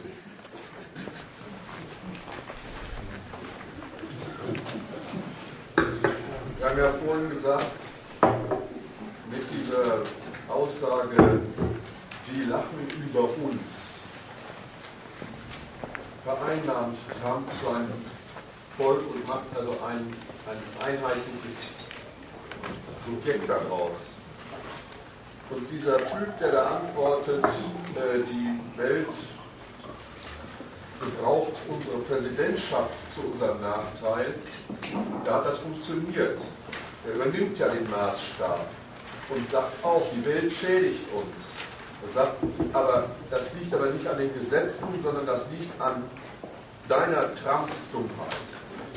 Also ich wollte sagen, erstens, diese Vereinnahmung hat funktioniert und zweitens, er übernimmt den Maßstab oder übernimmt die Aussage, die Welt schädigt die Nation.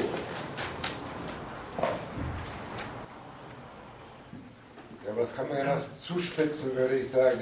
Nicht die Welt schädigt die Nation, sondern ich würde hinzufügen, schädigt die Nation, man kann sie schädigen, weil da so ein Trottel als Präsident steht. Wenn da eine vernünftige Person, eine vernünftige Herrschaft sein würde, dann würde es der Welt so gar nicht gelingen können. Die klagen also eine vernünftige Herrschaft ein. Die Person ist falsch, der Herrscher ist falsch. Aber er hat das von Trump definierte Problem ja aufgenommen, ne? die Schädigung der Nation durch die Welt. Er gibt nur in Trump zurück, das liegt an dir.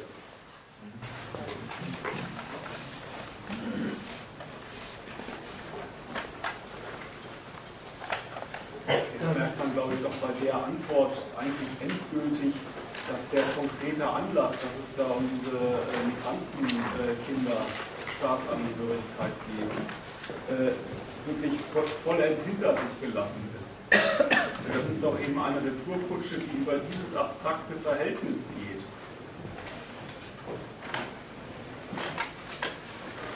Von, von Welt und wir und jetzt wird hier reingesetzt der, der, der Grund des unbefriedigenden Verhältnisses bis wir als ein schlechter Führer.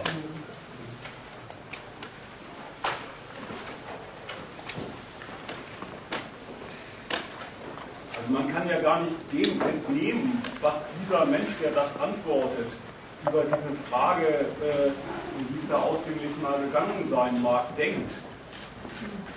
Es ist ja gar nicht, dass er irgendwas auffährt und sagt, äh, aber wir müssen es doch so machen oder was weiß ich, für irgendwas plädiert in der Frage.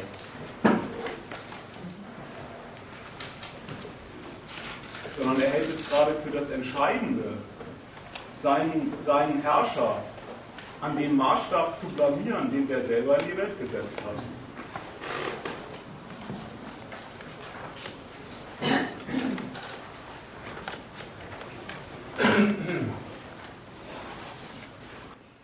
Und damit, damit nur als, als kleine Verlängerung von euren äh, Überlegungen. Und, und, und damit, weil du sagst, dann geht es ja gar nicht mehr um den Inhalt der Gesetze. Äh, nicht des konkreten Anlasses, auch nicht äh, äh irgendetwas anderes. Die reden schon darüber. Wurscht, wie ich oder andere von dem, wofür Gesetze steht, also von der Politik der amerikanischen Regierung, von den Lebenszuständen in dieser Nation, die sie herbeiregiert hat, verwaltet und verändert. Wurscht, wie ich davon betroffen bin. Ich äußere, ich platziere meine Kritik auf der Ebene, die der Trump ihnen mit seiner Abstraktion vorgegeben hat. Also Abstraktion hat ja immer die Seiten zu sagen, dann redet man nicht über irgendeine konkrete Betroffenheit, sondern man redet in einer Rolle, wo man sagt, worauf gucke ich denn dann eigentlich überhaupt nur noch hin in dieser Welt? Genau auf dem, was der Trump vorgegeben hat. Dass man sagt, ja, alles geht auf in dem schlechten Zustand dieser Welt, der Rest der Welt lacht über uns und damit auch über mich. In dem Sinne hat diese Vereinnahmung voll geklappt. Und auf der anderen Seite trennt man sich in der Kritik und sagt, das liegt aber nicht an uns Amerikanern oder an uns oder an Amerika, sondern es liegt an der Figur, die Amerika gerade persönlich anführt und repräsentiert.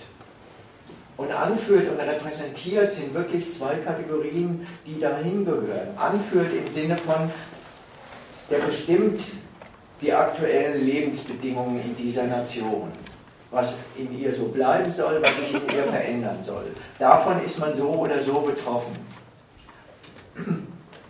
Die Sache mit dem Lachen war deswegen wichtig, weil man redet gleich darüber, egal wie und inwiefern und inwieweit man von irgendeiner Maßnahme der Regierung betroffen ist. Man redet darüber, wie man sich von Trump repräsentiert fühlt, vertreten fühlt. Also auch da ist man auf der Ebene von Ehre, nur dass Sie sagen, du bist ein unwürdiger Vertreter eines Volkes, das einen viel besseren, würdigen Volksvertreter verdient. So, also das ist nicht nur, wo gucken Sie alle weg, sondern damit gucken Sie genau auf das hin, was der Trump als die Ebene der Kritik, auf die es ankommt, zu, äh, eingeführt hat und hauen ihn genau an diesem Maßstab in die Pfanne. Als Person. Deswegen musste wirklich nur aus dem, äh, ähm, auseinander äh, dividieren, ähm, das eigentlich gute Amerika und die schlechte Person, die es führt. Auch das, weil man holt immer ein Stück weit was ein, ist, wenn man sich damit beschäftigt hat, nicht neu. Aber in dieser Form des Personenbashings, was eben das ähm, Internet, die sozialen Medien jetzt eben in dieser besonderen Art und Weise ähm, erlauben und man kann es quasi ungestraft machen. Was macht man da eigentlich? Politisch betrachtet ist es eine sachfremde Trennung zwischen Amt und Person. Psychologisch betrachtet ist es sowas wie die Kategorie, die es auch nicht nur in Amerika äh, gibt, sondern auch bei uns bekannt ist. Und die ist was ganz Eigentümliches. Zu so einer äh, Gefühlsregung muss man erstmal in der Lage sein. Die heißt Fremdschämen.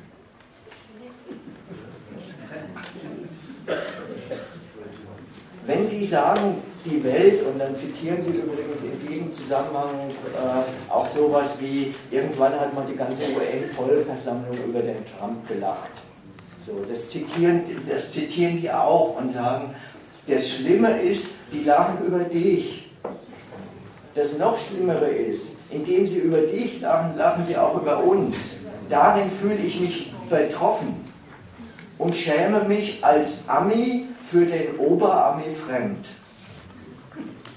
So, jetzt geht es politisch weiter.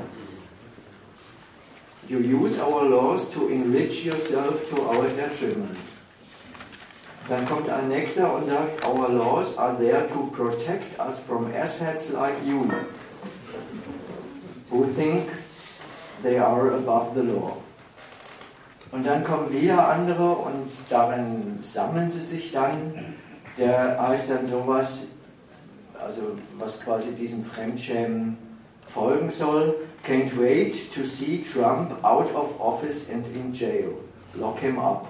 Dann kommt der nächste und wird wieder persönlich politisch und sagt, oh my God, Tiny, ein durchgesetzter äh, Spitzname für Trump in Amerika, den man auch äh, in, in, in, Bildern äh, in Szene setzen kann, wo dann ein ganz kleiner Trump auf einem ganz großen Präsidentensessel sitzt, sodass man ihn kaum sieht. Und dann kommen die Nächsten und sagen, ähm, ich sehe es aber ganz anders, nix Asshead. Und schreiben dann einfach sowas drunter wie Rock on, Mr. President. I really love this guy. Great guy. Hope he will be president forever. Und endgültig nicht mehr zuzuordnen ist es, äh, ob Kritik oder äh, Tadel, wenn sie dann drunter schreiben, God bless America. Das kannst du eigentlich unter alles drunter schreiben. So, vielleicht mal noch ein paar Einzelheiten dazu, weil je, auch, auch hier bedeutet jedes dieser Worte etwas, das ist wurscht, wie überlegt es ist. Oft ist es ja einfach aus dem praktischen Gefühl heraus äh, äh, reingetwittert. Aber dann heißt es was über den Inhalt dieses praktischen Gefühls, das der, der Armee morgens, mittags und abends hat. Wenn er sich über seinen Präsidenten aufregt oder sich darüber aufregt, dass es andere gibt, die diesen Great Guy ein Arschloch nennen. Selbst dann wiederum, wenn ihr euch auskennt äh, da drin, dann wieder ein eigener Dialog, dass sich die Leute, die sich da mit Lob und Tadel aufeinander beziehen, äh, wechselseitig mit noch schlimmeren Schimpfworten bedenken. So, und da würde ich erstmal sagen, äh, diese Übung, auf diese Übung verstehen sich Linke wie Rechte, Junge wie Alte, Männer wie Frauen. Ähm, mag sein, dass die rechten Populisten darin wirklich nicht, nicht faul sind, aber es ist schon so, das ist eine Art und Weise, die den Standpunkt kennzeichnet, wie man hier seine Meinung und den Streit öffentlich führt. Dafür ist das ein sind das so ein paar klassische Zitate. Also meine Frage wäre schon die zu sagen, jetzt redet man speziell über die ja, tatsächlich neuartige Nutzung des Netzes von unten. Und was, was, für eine, was für eine Sorte von Dialog treibt das auf die Spitze? Also wiederum, wenn man die Frage stellt, mit, mit so jemandem in Dialog zu kommen, ich würde schon die Frage stellen, wo hast du das eigentlich her, dass die Gesetze, von denen der Trump redet, eigentlich dafür erfunden sind, die Nation von solchen Arschlöchern wie ihm zu schützen? Also ein Gesetz dieser Art ist mir nicht bekannt. Aber das war nur eine Auftaktfrage. Das ist ja noch keine Kritik. Naja, ich sag mal, so einen kleinen Zwischenschritt müsste man schon machen. Wer der Ansicht ist, dass die Gesetze dazu da sind, dass sie die Nation voranbringen, sich selbst als Teil dieser Nation sieht und sich also auch selbst gerne vorangebracht sehen würde, seinen Präsidenten als den Repräsentanten der an sich glorreichen Nation sieht und jetzt eine Witzfigur zum Beispiel erkennt im Präsidenten, also sich gar nicht vernünftig repräsentiert fühlt als Nationalist, ja, der kommt natürlich auch die Idee zu sagen, da steht die falsche Person an der Spitze. Weil eigentlich bin ich ja auch Teil dessen, was gut dastehen will. Und das macht, das tritt er mit Füßen.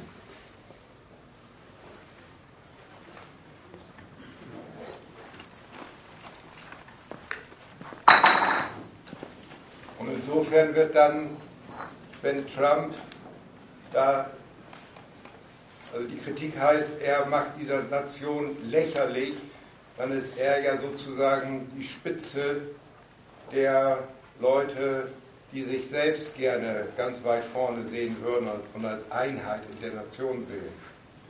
So als seien die Gesetze alle für sie gemacht. Die sehen ja gar keinen Widerspruch darin zwischen Staat und Volk, sondern die sehen das ja als Einheit. Es gibt einen bemerkenswerten Unterschied zwischen dem, was Herr Trump sagt und dem, was diese Leute sagen kann man sich nochmal in diesem Satz klar machen, ich kann es überhaupt nicht erwarten, dass Trump aus dem, aus, aus dem Amt fliegt und eingesperrt wird. Der Trump redet darüber, was er vorhat. Er macht sich überhaupt gar keiner was vor, dass wenn der sich hinstellt und sagt, ich sehe die Welt so, dass nicht bloß irgendeine Meinung ist, sondern dass das, dass das jemand sagt, der da tatsächlich das Sagen hat und damit eine praktische Politik ankündigt, die er durchzusetzen gedenkt. Wenn jemand sagt, ich kann nicht erwarten das, dann redet da einer, der ganz selbstverständlich davon ausgeht, dass er selber natürlich überhaupt nicht das Subjekt der Frage ist, ob der Trump jetzt Präsident ist oder nicht, sondern dass er sich, äh, dass er sich genau umgekehrt auf die Instanzen, die es im Staat gibt und von denen er offensichtlich jede Menge hält, darauf verlässt, dass die da schon dafür sorgen, dass sein Interesse in den höchsten Rängen der Herrschaft auch verwirklicht wird. Und er bekennt sich richtig dazu, dass er in dieser Frage eigentlich gar nichts zu sagen hat. Und das bringt er in, seiner, in, seiner, in seinem Tweet sogar nochmal ausdrücklich zum, zum Ausdruck. Ist ja auch ein kleiner Widerspruch. Warum sagt man das dann überhaupt, wenn man sowieso bloß zu Protokoll gibt, dass das jemand anders über einen entscheidet und nicht man selber? Ja, das stimmt, aber mir, ich überlege an dem Punkt noch längst, äh, wie sagt er das dann jetzt? Also wie bringt er das zum Ausdruck, dass er, dass er da die, die abhängige Variable ist?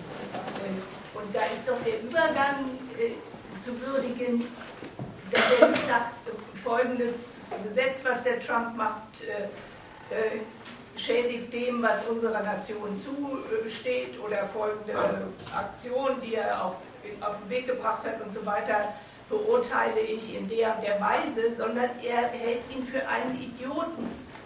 Das ist doch ein seltsamer Übergang, dass man als, als Formulierung dieser, wie es vorhin gesagt worden ist, Enttäuschung was einem als Bürger äh, der Great Nation da zusteht, äh, dass man das so qualifiziert, dass man, äh, tut man das aus, dass man eine, eine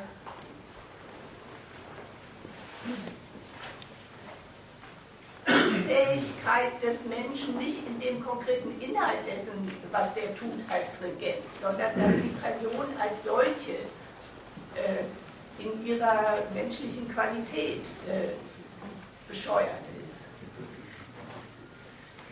Also der, der Kontrast, äh, um nochmal an dem, ähm, was davor, bevor das jetzt nochmal was davor nochmal gesagt wurde, der Kontrast liegt doch darin, dass auf der einen Seite der Mensch zu erkennen gibt, dass er wirklich nichts anderes macht, als aus einer Art von, ja, es mal zugespitzt, Untertanenperspektive, ähm, ähm, von dieser Perspektive ausgeht und dann sagt, ja, ich hätte ihn gerne ähm, äh, im Gefängnis. Ähm, das, und es selbstverständlich ist, ist, dass das andere tun. Aber vorgebracht wird es doch als ein als ein Richteramt, das er über diesen Menschen hätte. Es wird vorgebracht wie ein, jetzt in der Form eines politischen Geschmacksurteils über die Art und Weise, wie äh, das Verhältnis von Person und Amt aussieht, wie er also sein Amt ausübt. Aber vorgebracht wird es mit, vom, vom Standpunkt eines absoluten Richteramtes, wo er Daumen hebt oder Daumen senkt.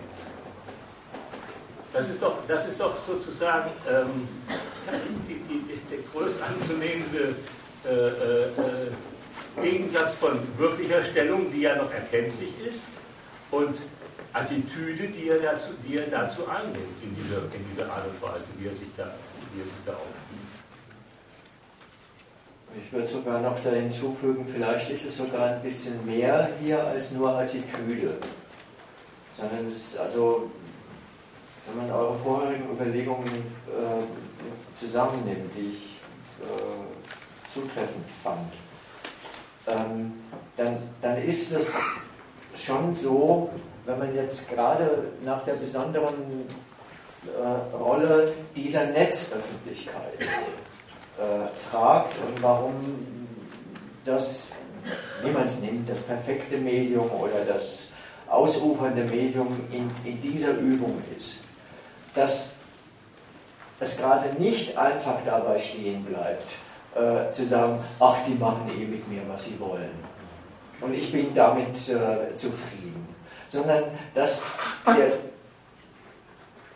Zusatz, der offenbar saumäßig attraktiv ist, darin besteht, in dieser passiven Rolle, du hast es so hässlich Untertanenperspektive äh, genannt, die wird nicht aufgehoben, Aber in dieser passiven Rolle wird man aktiv und ändert, das ist halt so ein schillerndes Wort, und begibt sich zumindest in die Position des ideellen Richteramts. Und das, was wir, was ich am Anfang nur ein bisschen als Arbeitshypothese gesagt habe, dieses, äh, da unterhalten sich Herrschaft und Beherrschte, wie von du zu du. Das kann man so und so rum betonen. Hier jetzt mal nicht das Wie unterstrichen, weil die Rollen, in denen sie urteilen und einander begegnen, sind ja auch im Netz überhaupt nicht aufgehoben. Aber im Netz ist eines aufgehoben, nämlich dass der eine mehr zu sagen hat als der andere. Du kannst es sogar umdrehen und kannst, also es gibt Leute, die schaffen es noch mehr zu tweeten als der Trump. Auch wenn sie gar keine eigene Presseabteilung haben. Es ist ihnen ein Bedürfnis, offenbar. Was ist der Inhalt dieses Bedürfnisses? Und da ist dieses, was auch in jedem dritten Tweet irgendwo äh, kommt, mit dem zu sagen, die Genugtuung, die man für dieses Fremdschämen und die Kritik an ihm hat, die hat eine Währung. Und die Währung ist raus aus dem Amt und noch besser rein in den Knast da merkt man, da geht es nicht einfach um persönliche Rache. Das fällt einem ja vielleicht noch nicht mal oder wahrscheinlich am wenigsten bei irgendwelchen Leuten, mit denen man wirklich von gleich zu gleich gestellt ist, äh, ein. Dass die Konsequenz dafür, dass er ein Arschloch ist, ist, dass er gleich in den Knast muss. Aber auch hier wird die allgemeine Abhängigkeit, die allgemeine Betroffenheit von dieser Figur ausgetragen wie auf dem persönlichen Feld. Und zwar mit äh, geistigen Qualitäten äh, irgendwo zwischen Kita und ähm, Gymnasium. Der Uni. weil, weil es das was vorhin so Retourkutsche genannt worden ist. Man begegnet den Leuten, man schlägt ihn mit denselben Waffen und hält das für die schärfste Waffe. Dass man nicht nur sagt, ähm, also gerade beim Seehofer ist es so, so deutlich, wo der diesen tollen Einfall hatte mit die Migration ist die Mutter aller Probleme. So, dann sagen Sie, nicht die Migration, sondern deine Dummheit ist die, äh, ist die Mutter aller Probleme. Dann gibt man das zurück und sagt, ja, alles ist genauso schlimm, wie du es sagst. Aber der eigentliche Grund dafür bist du, mein Lieber. Und das ist dieses, man stellt sich geistig auf den Standpunkt, man zerreißt sich das Maul über die mangelhaften Qualitäten des, des Herrschers und kann dabei, das war vorhin, glaube ich, mal äh, in, in der Debatte, hatte ich mir das noch vermerkt, da ist die Frage, wirft man, bedeutet Dummheit den Vorwurf der Unfähigkeit der Amtsausübung oder der Gemeinheit bei der Amtsausübung, was ja zwei unterschiedliche Sachen sind, sollte man eigentlich meinen fällt aber zusammen in dem Vorwurf der Dummheit. Warum? Warum geht es in eins? Deswegen, weil man, wie vorhin schon mal gesagt, das Amt und die Person trennt und alle Widrigkeiten, die man durch die Ausübung der Person dieses Amtes erleidet, übersetzt in die Unfähigkeit seines Charakters. Also, Ehrabschneidung ist die kongeniale Antwort auf die Kategorie der Ehre, die der Trump eingeführt hat, die auch dem Seehofer nicht fremd ist. Also man kann gerne jetzt immer schon mal in, in die anderen Beispiele mit reingehen, weil es halt dasselbe auf äh, auf Deutsch und in ein bisschen anderen äh, Medium ist, aber die Textbausteine sind ungefähr die, gleiche, die, die, die gleichen. Guckt euch so ein Zitat an von dieser Andrea. Die schreibt, Seehofers hetzt weiter. Chemnitz verharmlost. Mehr Unfähigkeit geht nicht. Wie wäre es, er hält mal den Mund und macht seinen Job. Besser Rücktritt sofort. So, das sind haargenau die gleichen Zitate wie äh, vom Gedanken her äh, äh, wie bei Trump. Und zwar ohne, dass sie sich abgesprochen haben. Ja. An diesem Zitat sieht man es auch ganz schön. Ich denke, es gilt auch für die darüber, dass die Leute, die da antworten und kommentieren, darunter sich nicht in einem, also auch nicht, auch nicht der Illusion unterliegen, dass sie sich in einem Gespräch mit Trump befinden, sondern wenn man dann einen Tweet hat und darunter gibt es 100.000 Reaktionen, dann ist für jeden, der das schreibt, vollkommen klar, das ist eine Unterhaltung mit den anderen, die darunter schreiben. Und die anderen wiederum haben dann die Möglichkeit, einzelne von den Tweets nach oben, also von den Antworten nach oben zu drücken. Und das sind dann die, die von denen man vielleicht annehmen kann, dass die auch ähm, Donald Trump dann liest. So, und ich denke, dass, dass eben diese Unterhaltung zu dem Thema, das ist eher sowas, was vielleicht sonst am Stammtisch stattfindet, aber da bin ich mir unsicher. Also ich wundere mich ein bisschen darüber, dass du sagst, die Leute unter, erliegen nicht der Illusion, äh, dass, also vielleicht wissen sie auch, dass der die gar nicht liest. Aber das macht ja offenbar nichts. Also das entmutigt äh, niemand.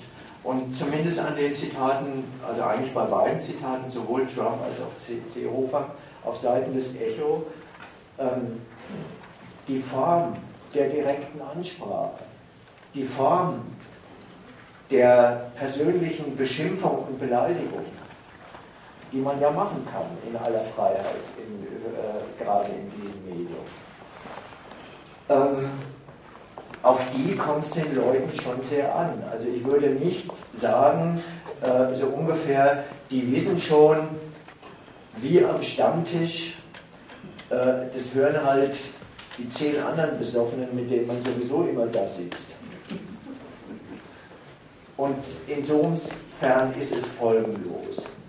Sondern ich denke schon, dass gerade die Öffentlichkeit, die man dort sucht und findet, in, in, in diesem Medium etwas ist, wo die Leute das schon sehr ernst nehmen, was vorhin mal gefallen ist. Vielleicht muss man das noch verdeutlichen, weiß ich nicht genau, was da gemeint ist mit, sie erheben sich in die Rolle des ideellen oder des Richters über Amt und Person. Ich dachte, wir waren eigentlich jetzt an der Stelle so weit, dass man sagt, die Produktivkraft dieser Sorte Kritik besteht darin, dass man sagt, indem man der Person, die das Amt ausübt, Respekt entzieht, erweist man dem Amt, das sie innehat oder das sie besser ausüben sollte, den allerhöchsten Respekt. So, also das ist sozusagen der, der positive Ertrag. Das ist nicht einfach nur eine folgenlose Meinung, also, äh, sondern wo man schon sagt, sie soll zumindest die Folge haben, dass alle es hören, was ich für ein schlechtes Urteil über äh, die Personen, die das Amt ausüben, haben. Und da finde ich es eigentlich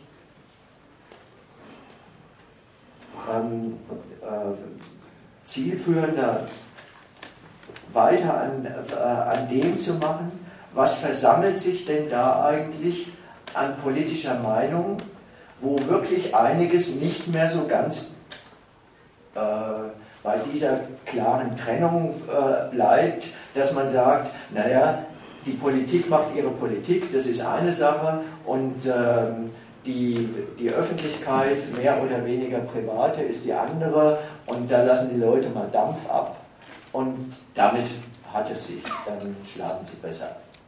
Und sowas, sondern es sind hier schon in dem Sinn ein paar Neuerungen unterwegs, dass eben tatsächlich, also auch wieder bei Trump wie bei Seehofer, stellt ihr fest, das sind Rechte wie Idealisten des Rechtsstaats und vielleicht sogar Linke, die sich da äußern. Und die treffen sich auf dieser Ebene gerade wenn sie sich wechselseitig beschimpfen. Ja. Ähm, wie äh, ordnest du dann das, ähm, den Tweet von der Poppe ein? Also der ist ja eher inhaltlich, also da habe ich mich jetzt gerade gefragt, warum der damit aufgelistet wurde. Äh, weiß ja jeder, Flüchtlinge haben beim Einfallen in die BRD Digitalisierung zerstört, viele Sieger und Lehrer getötet, als vier ausgedachte Baupläne für WDR gezeichnet. Also das klingt jetzt erstmal inhaltlicher und nicht quasi Amt und Persönlichkeit trennen.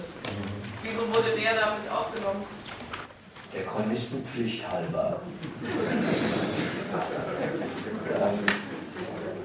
Naja, der, weil, weil der, Sie der gerade sagt doch erstmal an der Stelle, das wäre doch eigentlich das, was das Amt zu leisten hätte. Und du, worum kümmerst du dich?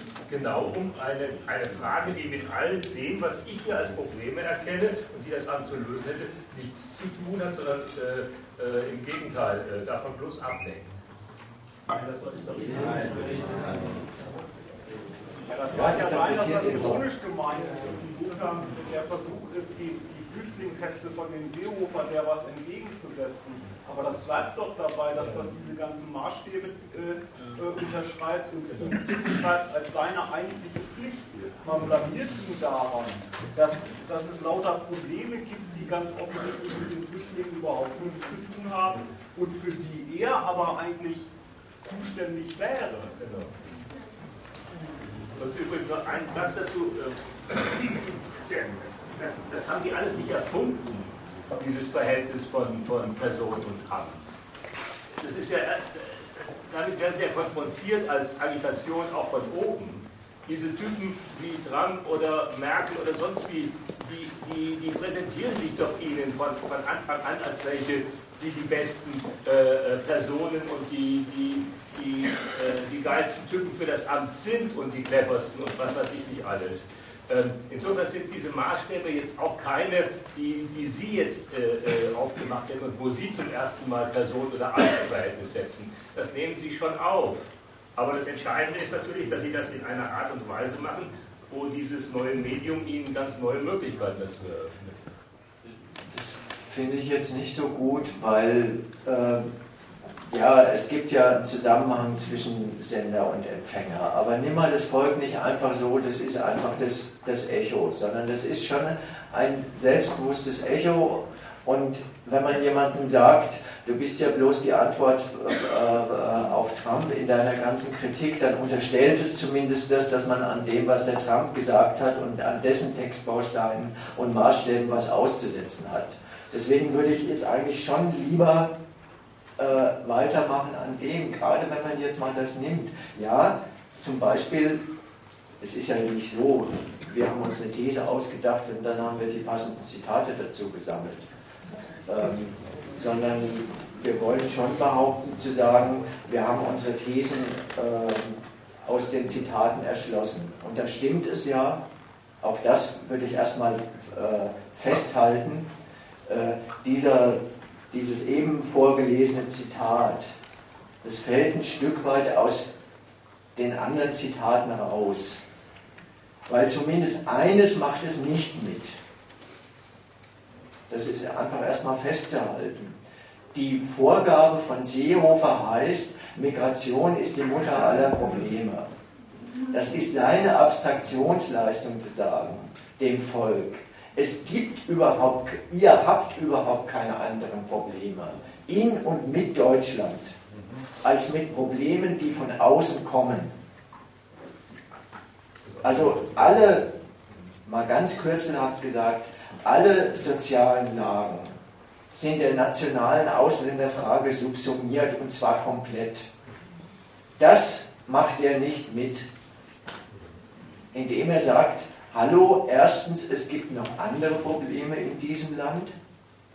Und zweitens äh, sagt er, ähm, und, die, äh, äh, und das sind Probleme, die nicht nur nichts mit den Flüchtlingen zu tun haben, sondern in dieser satirischen Zuspitzung, so verstehe ich das zumindest, wie, wie der auf, auf solche Sätze gekommen äh, ist, will, will er sagen. Und das sind übrigens, äh, übrigens Probleme, die kommen definitiv nicht von den Flüchtlingen, sondern von euch, liebe Politiker.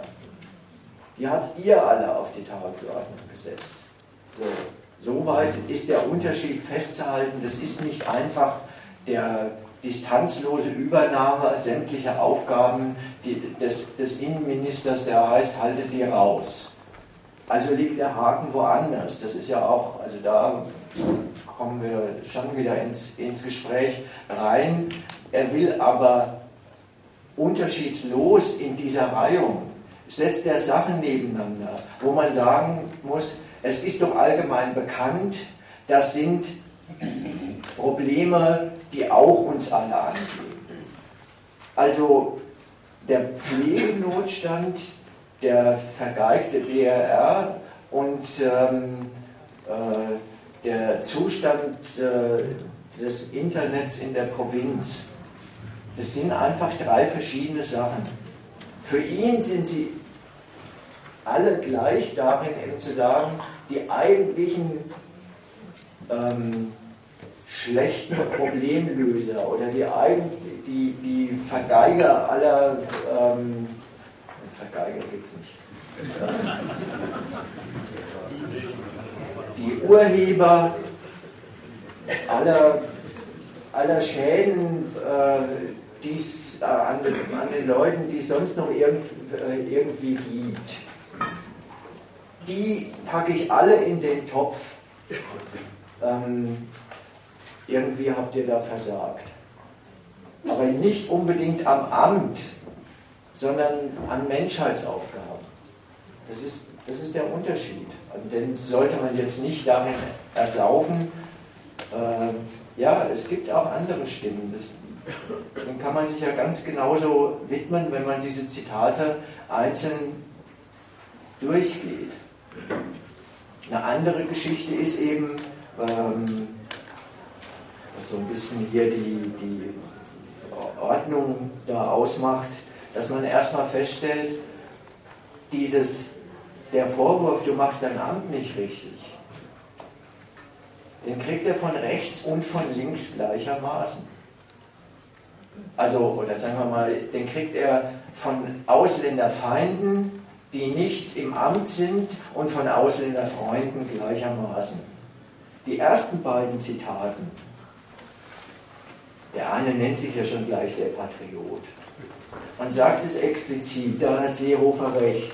Das Dumme ist, er quatscht nur und handelt nicht.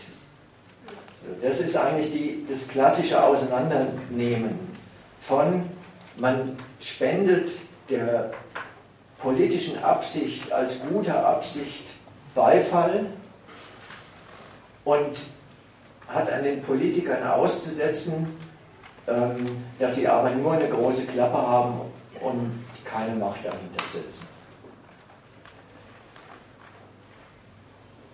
Also dem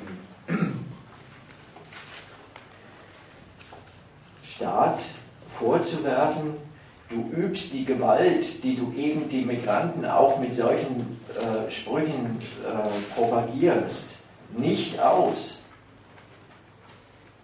Das ist ihre Fassung, wie sie dann auch, auch auf sowas kommen, was wir eben schon hatten bei, äh, bei Trump auf der Ebene.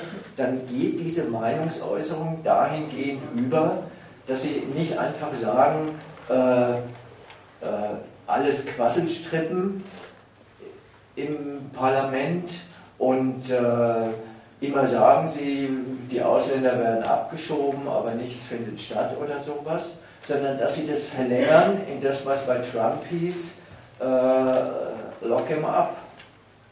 Das ist in, in, in Deutschland bei Pegida gerade und die haben ja auch so ihre eigenen äh, Internetabteilungen oder äußern äh, sich da, ist das eben Merkel an den Galgen, Volksverräterin.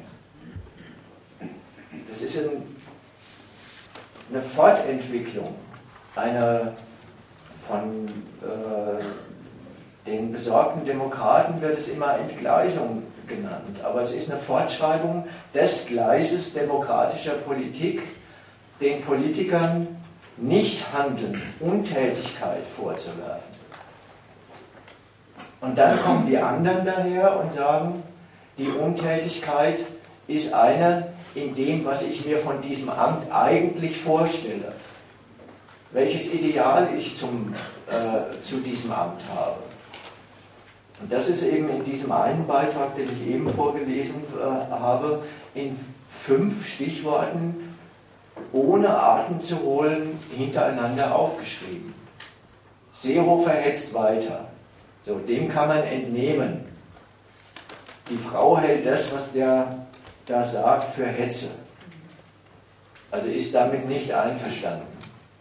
Gut, kann man ja weitermachen. Dann sollte halt die restlichen Zeichen äh, dafür nutzen, äh, äh, dagegen was zu sagen. Aber sie setzt immer noch einen drauf und kommt, geht immer weiter weg von dem, was ihr kritischer Ausgangspunkt ist. Chemnitz verharmlost. Das ist selber schon eine Verharmlosung. Weil der Seehofer hat es mit diesem Spruch, den er nicht umsonst einen Tag nach Chemnitz losgelassen hat, nicht einfach das kleinreden wollen, sondern er hat den besorgten Bürgern explizit Recht geben wollen in ihrer Sorge, indem er ihnen diesen klassischen Satz, Migration ist tatsächlich die Mutter aller Probleme, eindeutig Recht gegeben hat. Dann geht es weiter. Jetzt dann freundlich gesagt wäre es ein Themenwechsel. Mehr Unfähigkeit geht nicht. Ist das die Zusammenfassung der, der Sätze vorher? Nur dann, wenn man meint, dass der Grund für seine ausländerfeindlichen Äußerungen darin besteht, dass er ein ungeeigneter Innenminister ist, der eigentlich nicht spalten dürfte, sondern äh, alle äh, Deutschen mit oder ohne Migrationshintergrund und vielleicht auch noch Flüchtende mit in diese Gemeinschaft mit, mit einnimmt. Dafür könnte, darüber, auch darüber könnte man streiten, ob das äh, eine treffende Charakterisierung des Amtes Innenministers ist, von dem er abweicht. Aber auch dann, es ist immer ganz schnell wieder rum. Und dann äh, geht es darüber, sozusagen in Kopie dessen, was er oben gekennt, äh, äh, was oben diese Trennung zwischen Handeln und Reden äh, ist, heißt, der sollte lieber seinen Mund halten und stattdessen mal so richtig Innenminister sein. Seinen Job machen.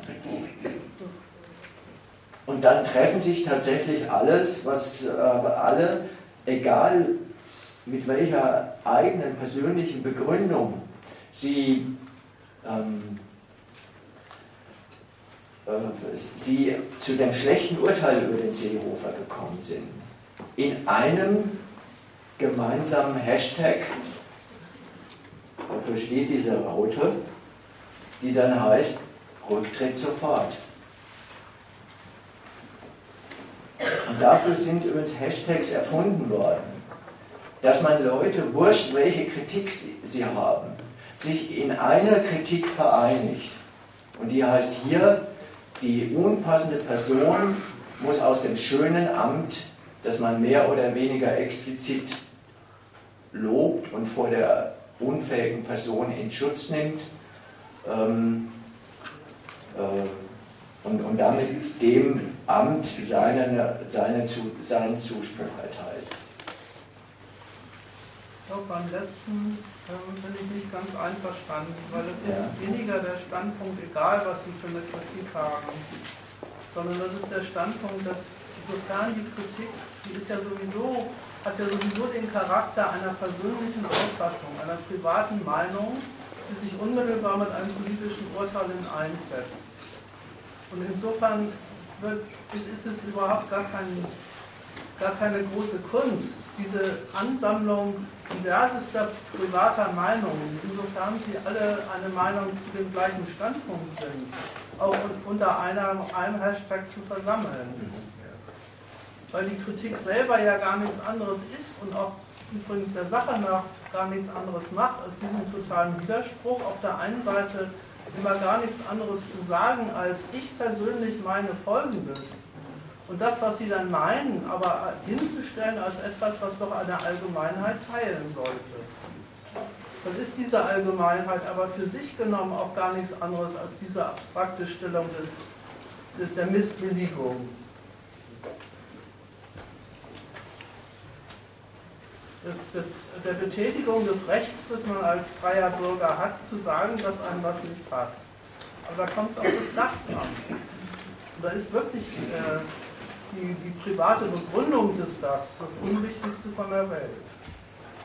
Ich bin nicht einverstanden. Also ich, wenn ich es richtig verstanden habe, willst du sagen, man soll nicht so betonen, im Grunde, da haben welche zwar unterschiedliche Meinungen und wie finden sie sich dann unter dieser Überschrift zusammen, ja. sondern weil sie zwar unterschiedliche Meinungen zu dem gleichen und entlang der gleichen Maßstäbe haben, können sie sich auch sehr gut unter dieser Überschrift treffen. Ja. Sagt ihr mal, was ihr noch für Diskussionsbedürfnisse habt. Also es sind ja immer so verschiedene Stränge und wir wollen auch diese Seite verfolgen. Ähm,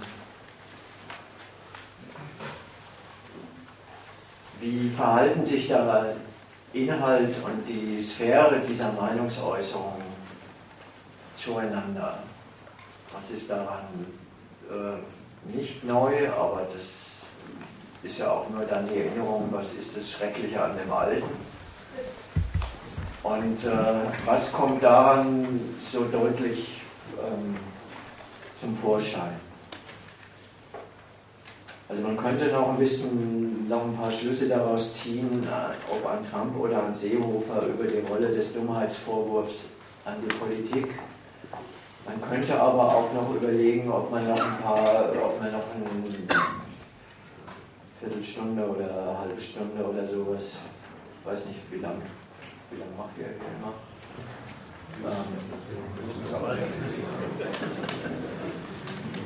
äh, sich über dieses Stichwort unterhält, was vorhin mal in die Debatte gebra äh, gebracht worden ist. Und dafür könnte man sich auch den, zumindest mal noch einen kleinen Einstieg in den Habeck machen.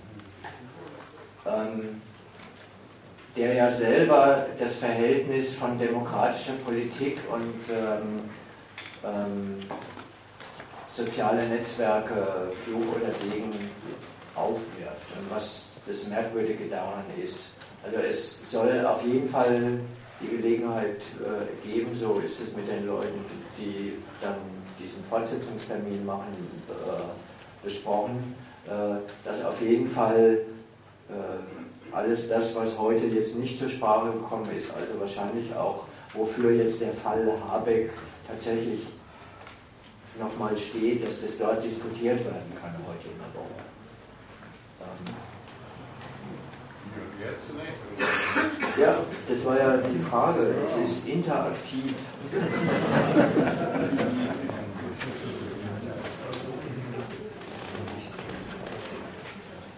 Sitzt nur der Ordnungshalber.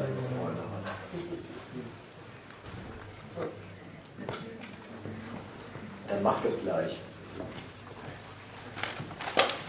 Ja, ich kann mir da jetzt erstmal so einen Reim drauf machen. Ich meine, er hat damit ja als, ähm, als einer, der ansagt, wo es lang geht, ja auch eben das Forum, das, ähm, das nicht nur zu verbreiten, sondern eine entsprechende Nähe zu seinen Anliegen äh, herzustellen. Das, das macht ja der Trump oder das machen ja die, die anderen auch. So, jetzt sagt er aber, hm, das kriege ich nicht so ganz hin. Wenn, immer wenn ich das mache, dann muss ich mir einen Arsch beißen. ähm,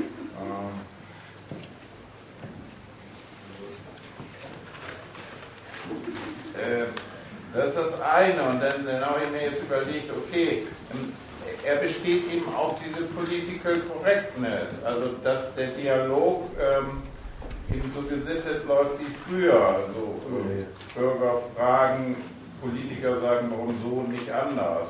Und ähm, dass er das in Twitter nicht findet und er das für ein ungünstiges Medium für eine politische Agitation hält. Das drückt sich aber sehr höflich aus. Er sagt ja, Twitter richtet in mir was an, was mir nicht, was mir nicht passt. passt. Das muss man doch würdigen.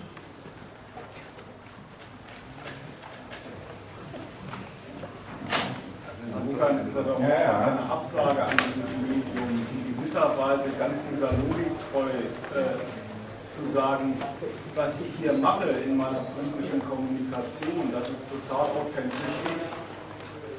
Das bietet er doch auch seinem Publikum zum Nachvollzug an. Der, der steigt jetzt ja nicht ein auf der Ebene einer, einer Feuilleton-Debatte, äh, müssen wir wieder zu den alten Formen zurückgehen oder was, sondern aus seiner persönlichen Betroffenheit, dass er sich einen Fauxpas geleistet hat und jetzt die entsprechenden Konsequenzen zieht.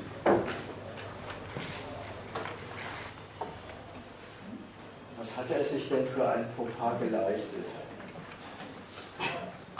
Wäre mal meine erste Frage. Also die andere Seite, die da angedeutet worden ist, ähm, alles, was Robert Habeck in Twitter gemacht hat, liegt daran, was Twitter aus ihm gemacht hat. Äh, ist schon auch eine äh, große gedankliche Leistung, aber ähm, und man kann auch darüber diskutieren, es gibt ja ganze Bücher dazu. Also der Spiegel, habe ich nachgelesen, hat sehr, nach der einen Seite sehr großes Verständnis, weil es gibt ein Buch, das zum, äh, äh, zum Austritt aus den sozialen Netzwerken aufruft und es hat äh, ein Kapitel, das heißt Social Media macht dich zum Arschloch. Und deswegen raus. Und da an sowas ähm, äh, ja, das ist halt so ein bisschen die Zauberlehrling. Äh, äh, Aber ich glaube, spannender ist die andere Seite. Er sagt ja, ähm, ich habe ja einen Fauxpas gemacht und sogar zweimal und ähm, bezieht sich ja auf ein Video, das so klang, als würde ich im Wahlkampf Thüringen absprechen, weltoffen und demokratisch zu sein. Das war auf so eine Parole, wo die Grünen äh, äh, schreiben, äh, Weltgrün für ein weltoffenes und äh, ähm, ökologisches und demokratisches Thüringen oder sowas. Und dann sagt er, was ich natürlich null tue. So, also er bietet ja an als ähm, Angebot, ähm, ich bin ähm, missverstanden worden, weil ich den Fehler gemacht habe, mich so darzustellen, wie ich gar nicht bin. Bekanntermaßen. Null.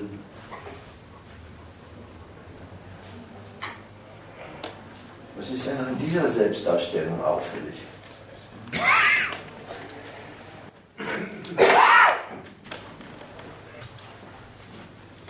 Ja, das ist doch, das ist doch aber so, ähm, was heißt aber, also ich beziehe mich da auf eine Kritik an der Äußerung, dass, dass er das Old Fashion vermisst.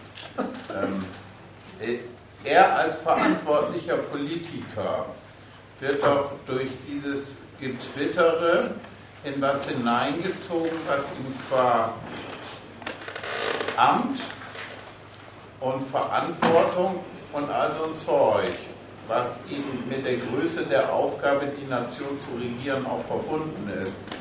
Ähm, ja, das alles findet er in der Form der Kommunikation auf Twitter nicht wieder, was, was er als Politiker ausstrahlen und damit auch als Mensch im ähm, Ausstrahlen sollte. Und sobald er zu Twitter geht, wird er halt dieser hohle Hetzer, der, der einfach nur ja, sich anstecken lässt von profanen ähm, politischen Dummheiten. Dabei ist er doch ganz anders. Er ist doch verantwortlicher, guter Mensch und Führer. Wolltest du was dazu sagen? Ja, ich wollte es nochmal andersrum sagen, dass, dass ähm, seine spezifische Inszenierung auf Twitter nicht so gut, äh, wie der Kollege da hinten an der Säule und also als authentisch und ehrverboten, die funktioniert, glaube ich, nicht so gut auf Twitter oder in einem Format, wo er die Fragen nicht regulieren kann. Ja, auf jeden Fall kommt er damit nicht klar. Also das kann man ihm schon abnehmen. Naja, wird sich ja schon gut überlegt haben, so den Schritt. ne? Also ich glaube Ja. nicht, dass das jetzt ein, also ein spontaner Impuls war oder so, das denkt man nicht. Also, also ich glaube, der Mann will Bundeskanzler werden und er hat sich das schon... Ja. Und, und er meint, ähm, er meint, es, es passt nicht, also das ist so, so meine Arbeitshypothese, äh, es, es passt nicht zu der Würde des Amtes und der Größe und Verantwortlichkeit der Aufgabe, dass das, was wie in Twitter darüber geredet und agitiert wird, ähm, ja, dass, dass es nicht passt. Aber ich, mal mit Verlaub, ich finde das etwas old-fashioned. Das trifft vielleicht auf den Seehofer zu. Was du sagst. Nö, der fühlt sich da ja wohl. Nein, der Seehofer fühlt sich da auch sehr unwohl. Es gibt tatsächlich das äh, Merkwürdige. Der Seehofer hat einen Twitter-Account, aber noch nie einen Tweet äh, losgelassen und äh, auch die Merkel und so weiter fremdelt mit diesem Medium aus dem, weil sie tatsächlich viel zu ernst nehmen, dass dort die gebotene Distanz zwischen oben und unten in der kumpelhaften Tour entfällt. Jetzt will ich nur mal daran erinnern, keiner ist so kumpelhaft wie der Habeck.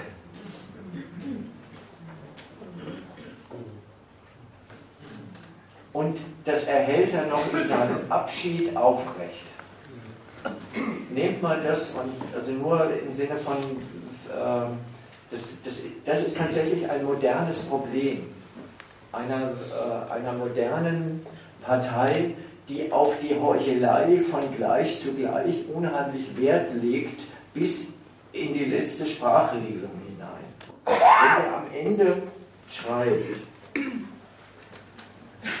also dieses Ich beiß mir in den Arsch kann sein, dass es ein politischer Fehler ist, weil ich mich der Reichweite der direkten Kommunikation mit doch ziemlich vielen Menschen beraube.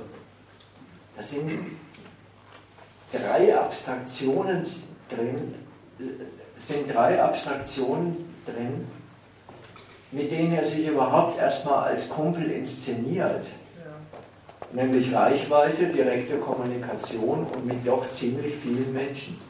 Der fordert die Leute dazu auf, einfach mal zu vergessen, als was er sie anspricht. Gerade ist ja schon das Stichwort da, da gefallen. Zur gleichen Zeit, und das hat ja auch ein bisschen die Größe und die Fallhöhe in diesem Skandal aufgemacht, wo der Habeck ähm, als der erste potenzielle Kanzlerkandidat der Grünen gehandelt worden ist, weil er so gut wie das erfüllt, was so der, immer das Politikerideal ist, wie ein Fisch im Wasser in den Massenbaden oder sowas.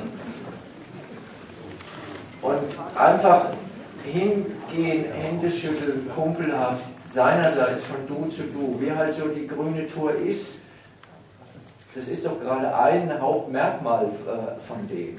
Und in dem Moment, wo er sagt, er, er verlässt diese, die, dieses Medium, hält er diese Lebenslüge des speziell basisdemokratischen Kontakts von Führern zur, äh, zur Masse aufrecht und möchte für, den, für die ethische Größe gewürdigt werden, dass er aufs Betören der Wähler über dieses Medium ähm, verzichtet.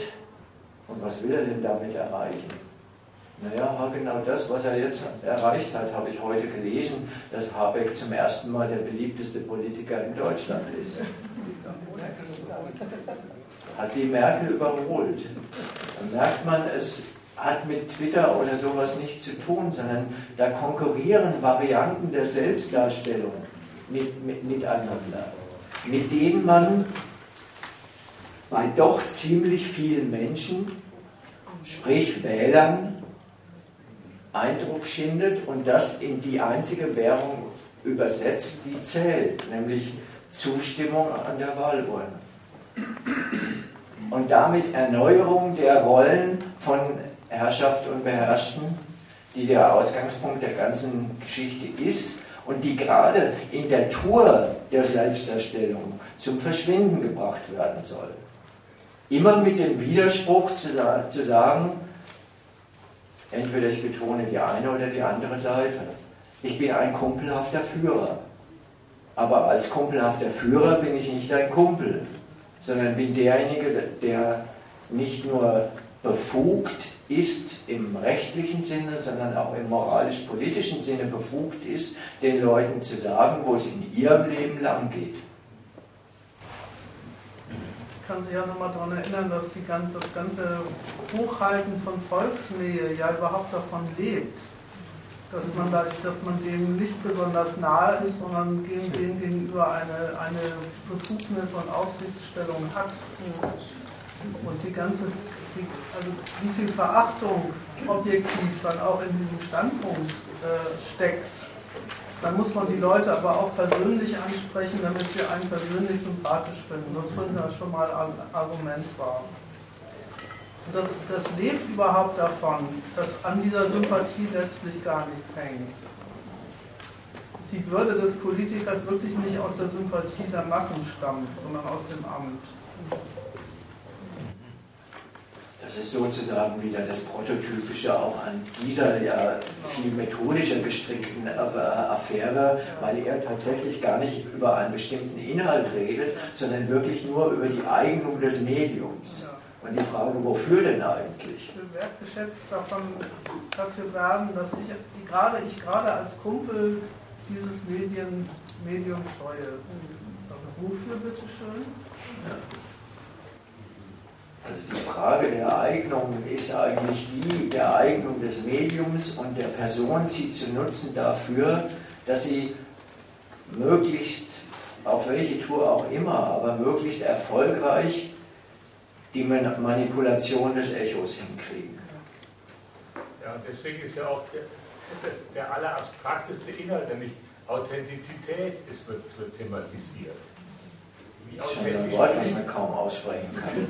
Ja, aber so, das macht er ja. Wie authentisch bin ich, wenn ich dieses Medium nutze?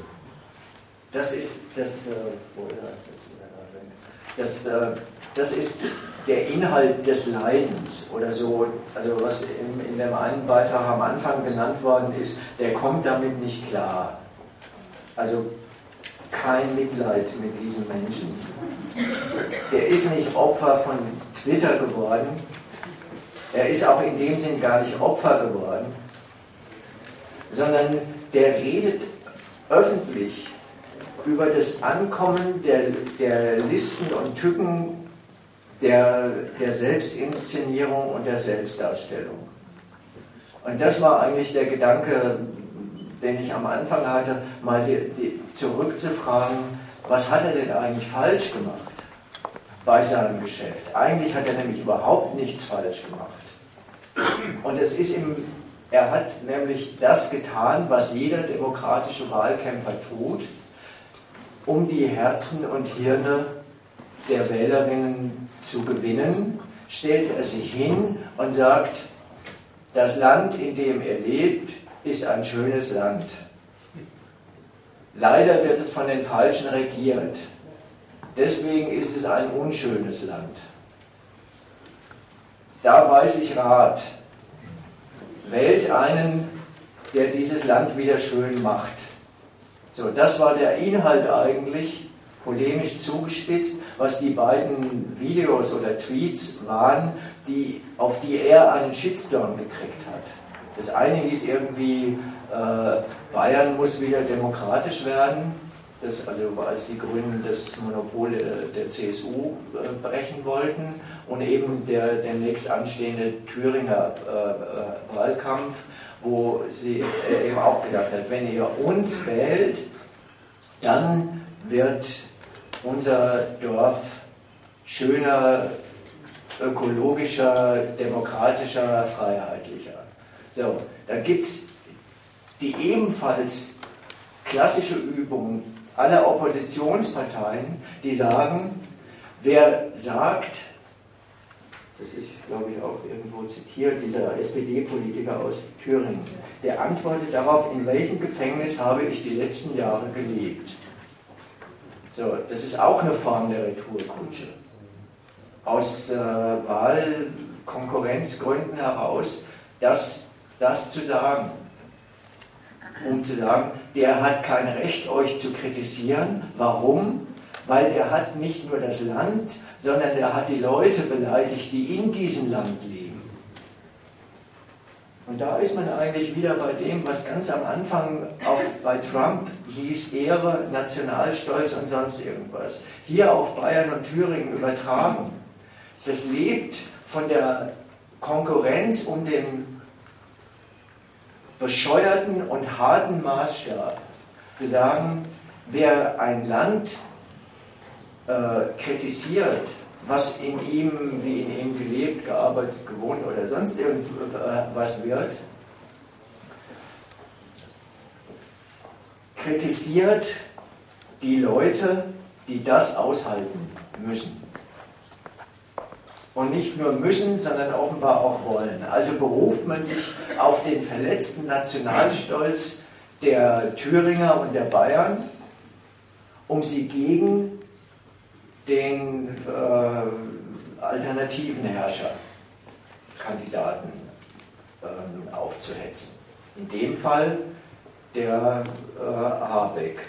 So, jetzt nimmt er diesen Schuh wieder auf, dreht ihn einfach um und sagt, jeder, der mich kennt, weiß, dass ich doch so aggressiv, so laut, so polemisch und so zugespitzt gar nicht bin, wie ich das den Populisten von der anderen Seite immer vorwerfe. So, das ist der Inhalt von dem, was am Anfang mal so als Kürzel in die Debatte geworfen wurde. Das, ähm, äh, das ist ein Streit auf der Ebene der Political Correctness. So, was das ist, das ist dieses Zu- und Absprechen von Respekt, das einer, den einer verdient und das ist der der Inhalt und der Maßstab der politischen Konkurrenz der Parteien um den Zuspruch der Wähler für sich und gegen die anderen. So, also in dem Sinn auch nicht einfach nur eine Medienaffäre, sondern sowas wie der Gipfel dieser Sorte von politischer Konkurrenz mit der Glaubwürdigkeit und Vertrauenswürdigkeit des Kandidaten für die Macht. Und in all diesen Fassungen wird sowas erfüllt wie diese Seite und man muss ja feststellen, so kommen oben und unten tatsächlich auch ins Gespräch, indem sie das ernst nehmen. Es ist kein taubstummen Dialog. Die reden nicht aneinander vorbei, sondern die oben lassen sich auf ihre freie und kritische Tour darauf ein, was es für Maßstäbe in Sachen Realismus und Idealismus, Erfolg und Anstand der Politik gibt und sind darin so frei, Lob und Tadel zu verteilen und sie sind sogar so frei, dass, das merkt man diesen Zitaten ja auch an, die da als Kommentare kommen, dass die Leute darin möglichst geistreich, originell, witzig, ja in einem Wort eigentlich leidenschaftlich äh, unterwegs sind. Und darin das unpersönliche Verhältnis von ähm, Herrschaft und Beherrschen, wie in ein persönliches Verhältnis zu äh, übersetzen, wo man Geschmacksurteile verteilt. Und ähm, das finden wir nicht gut.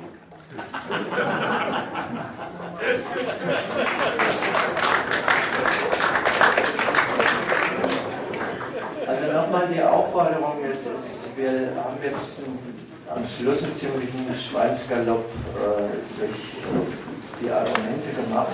Alles, was man vielleicht auch über diese Sphäre oder über dieses, dieses spezielle ähm, Verhältnis von oben unten jetzt heute offen geblieben ist oder was einem noch einfällt und so weiter, das Angebot, dass ihr das auf dem äh, Termin am nächsten Donnerstag nachholt. Also, ja.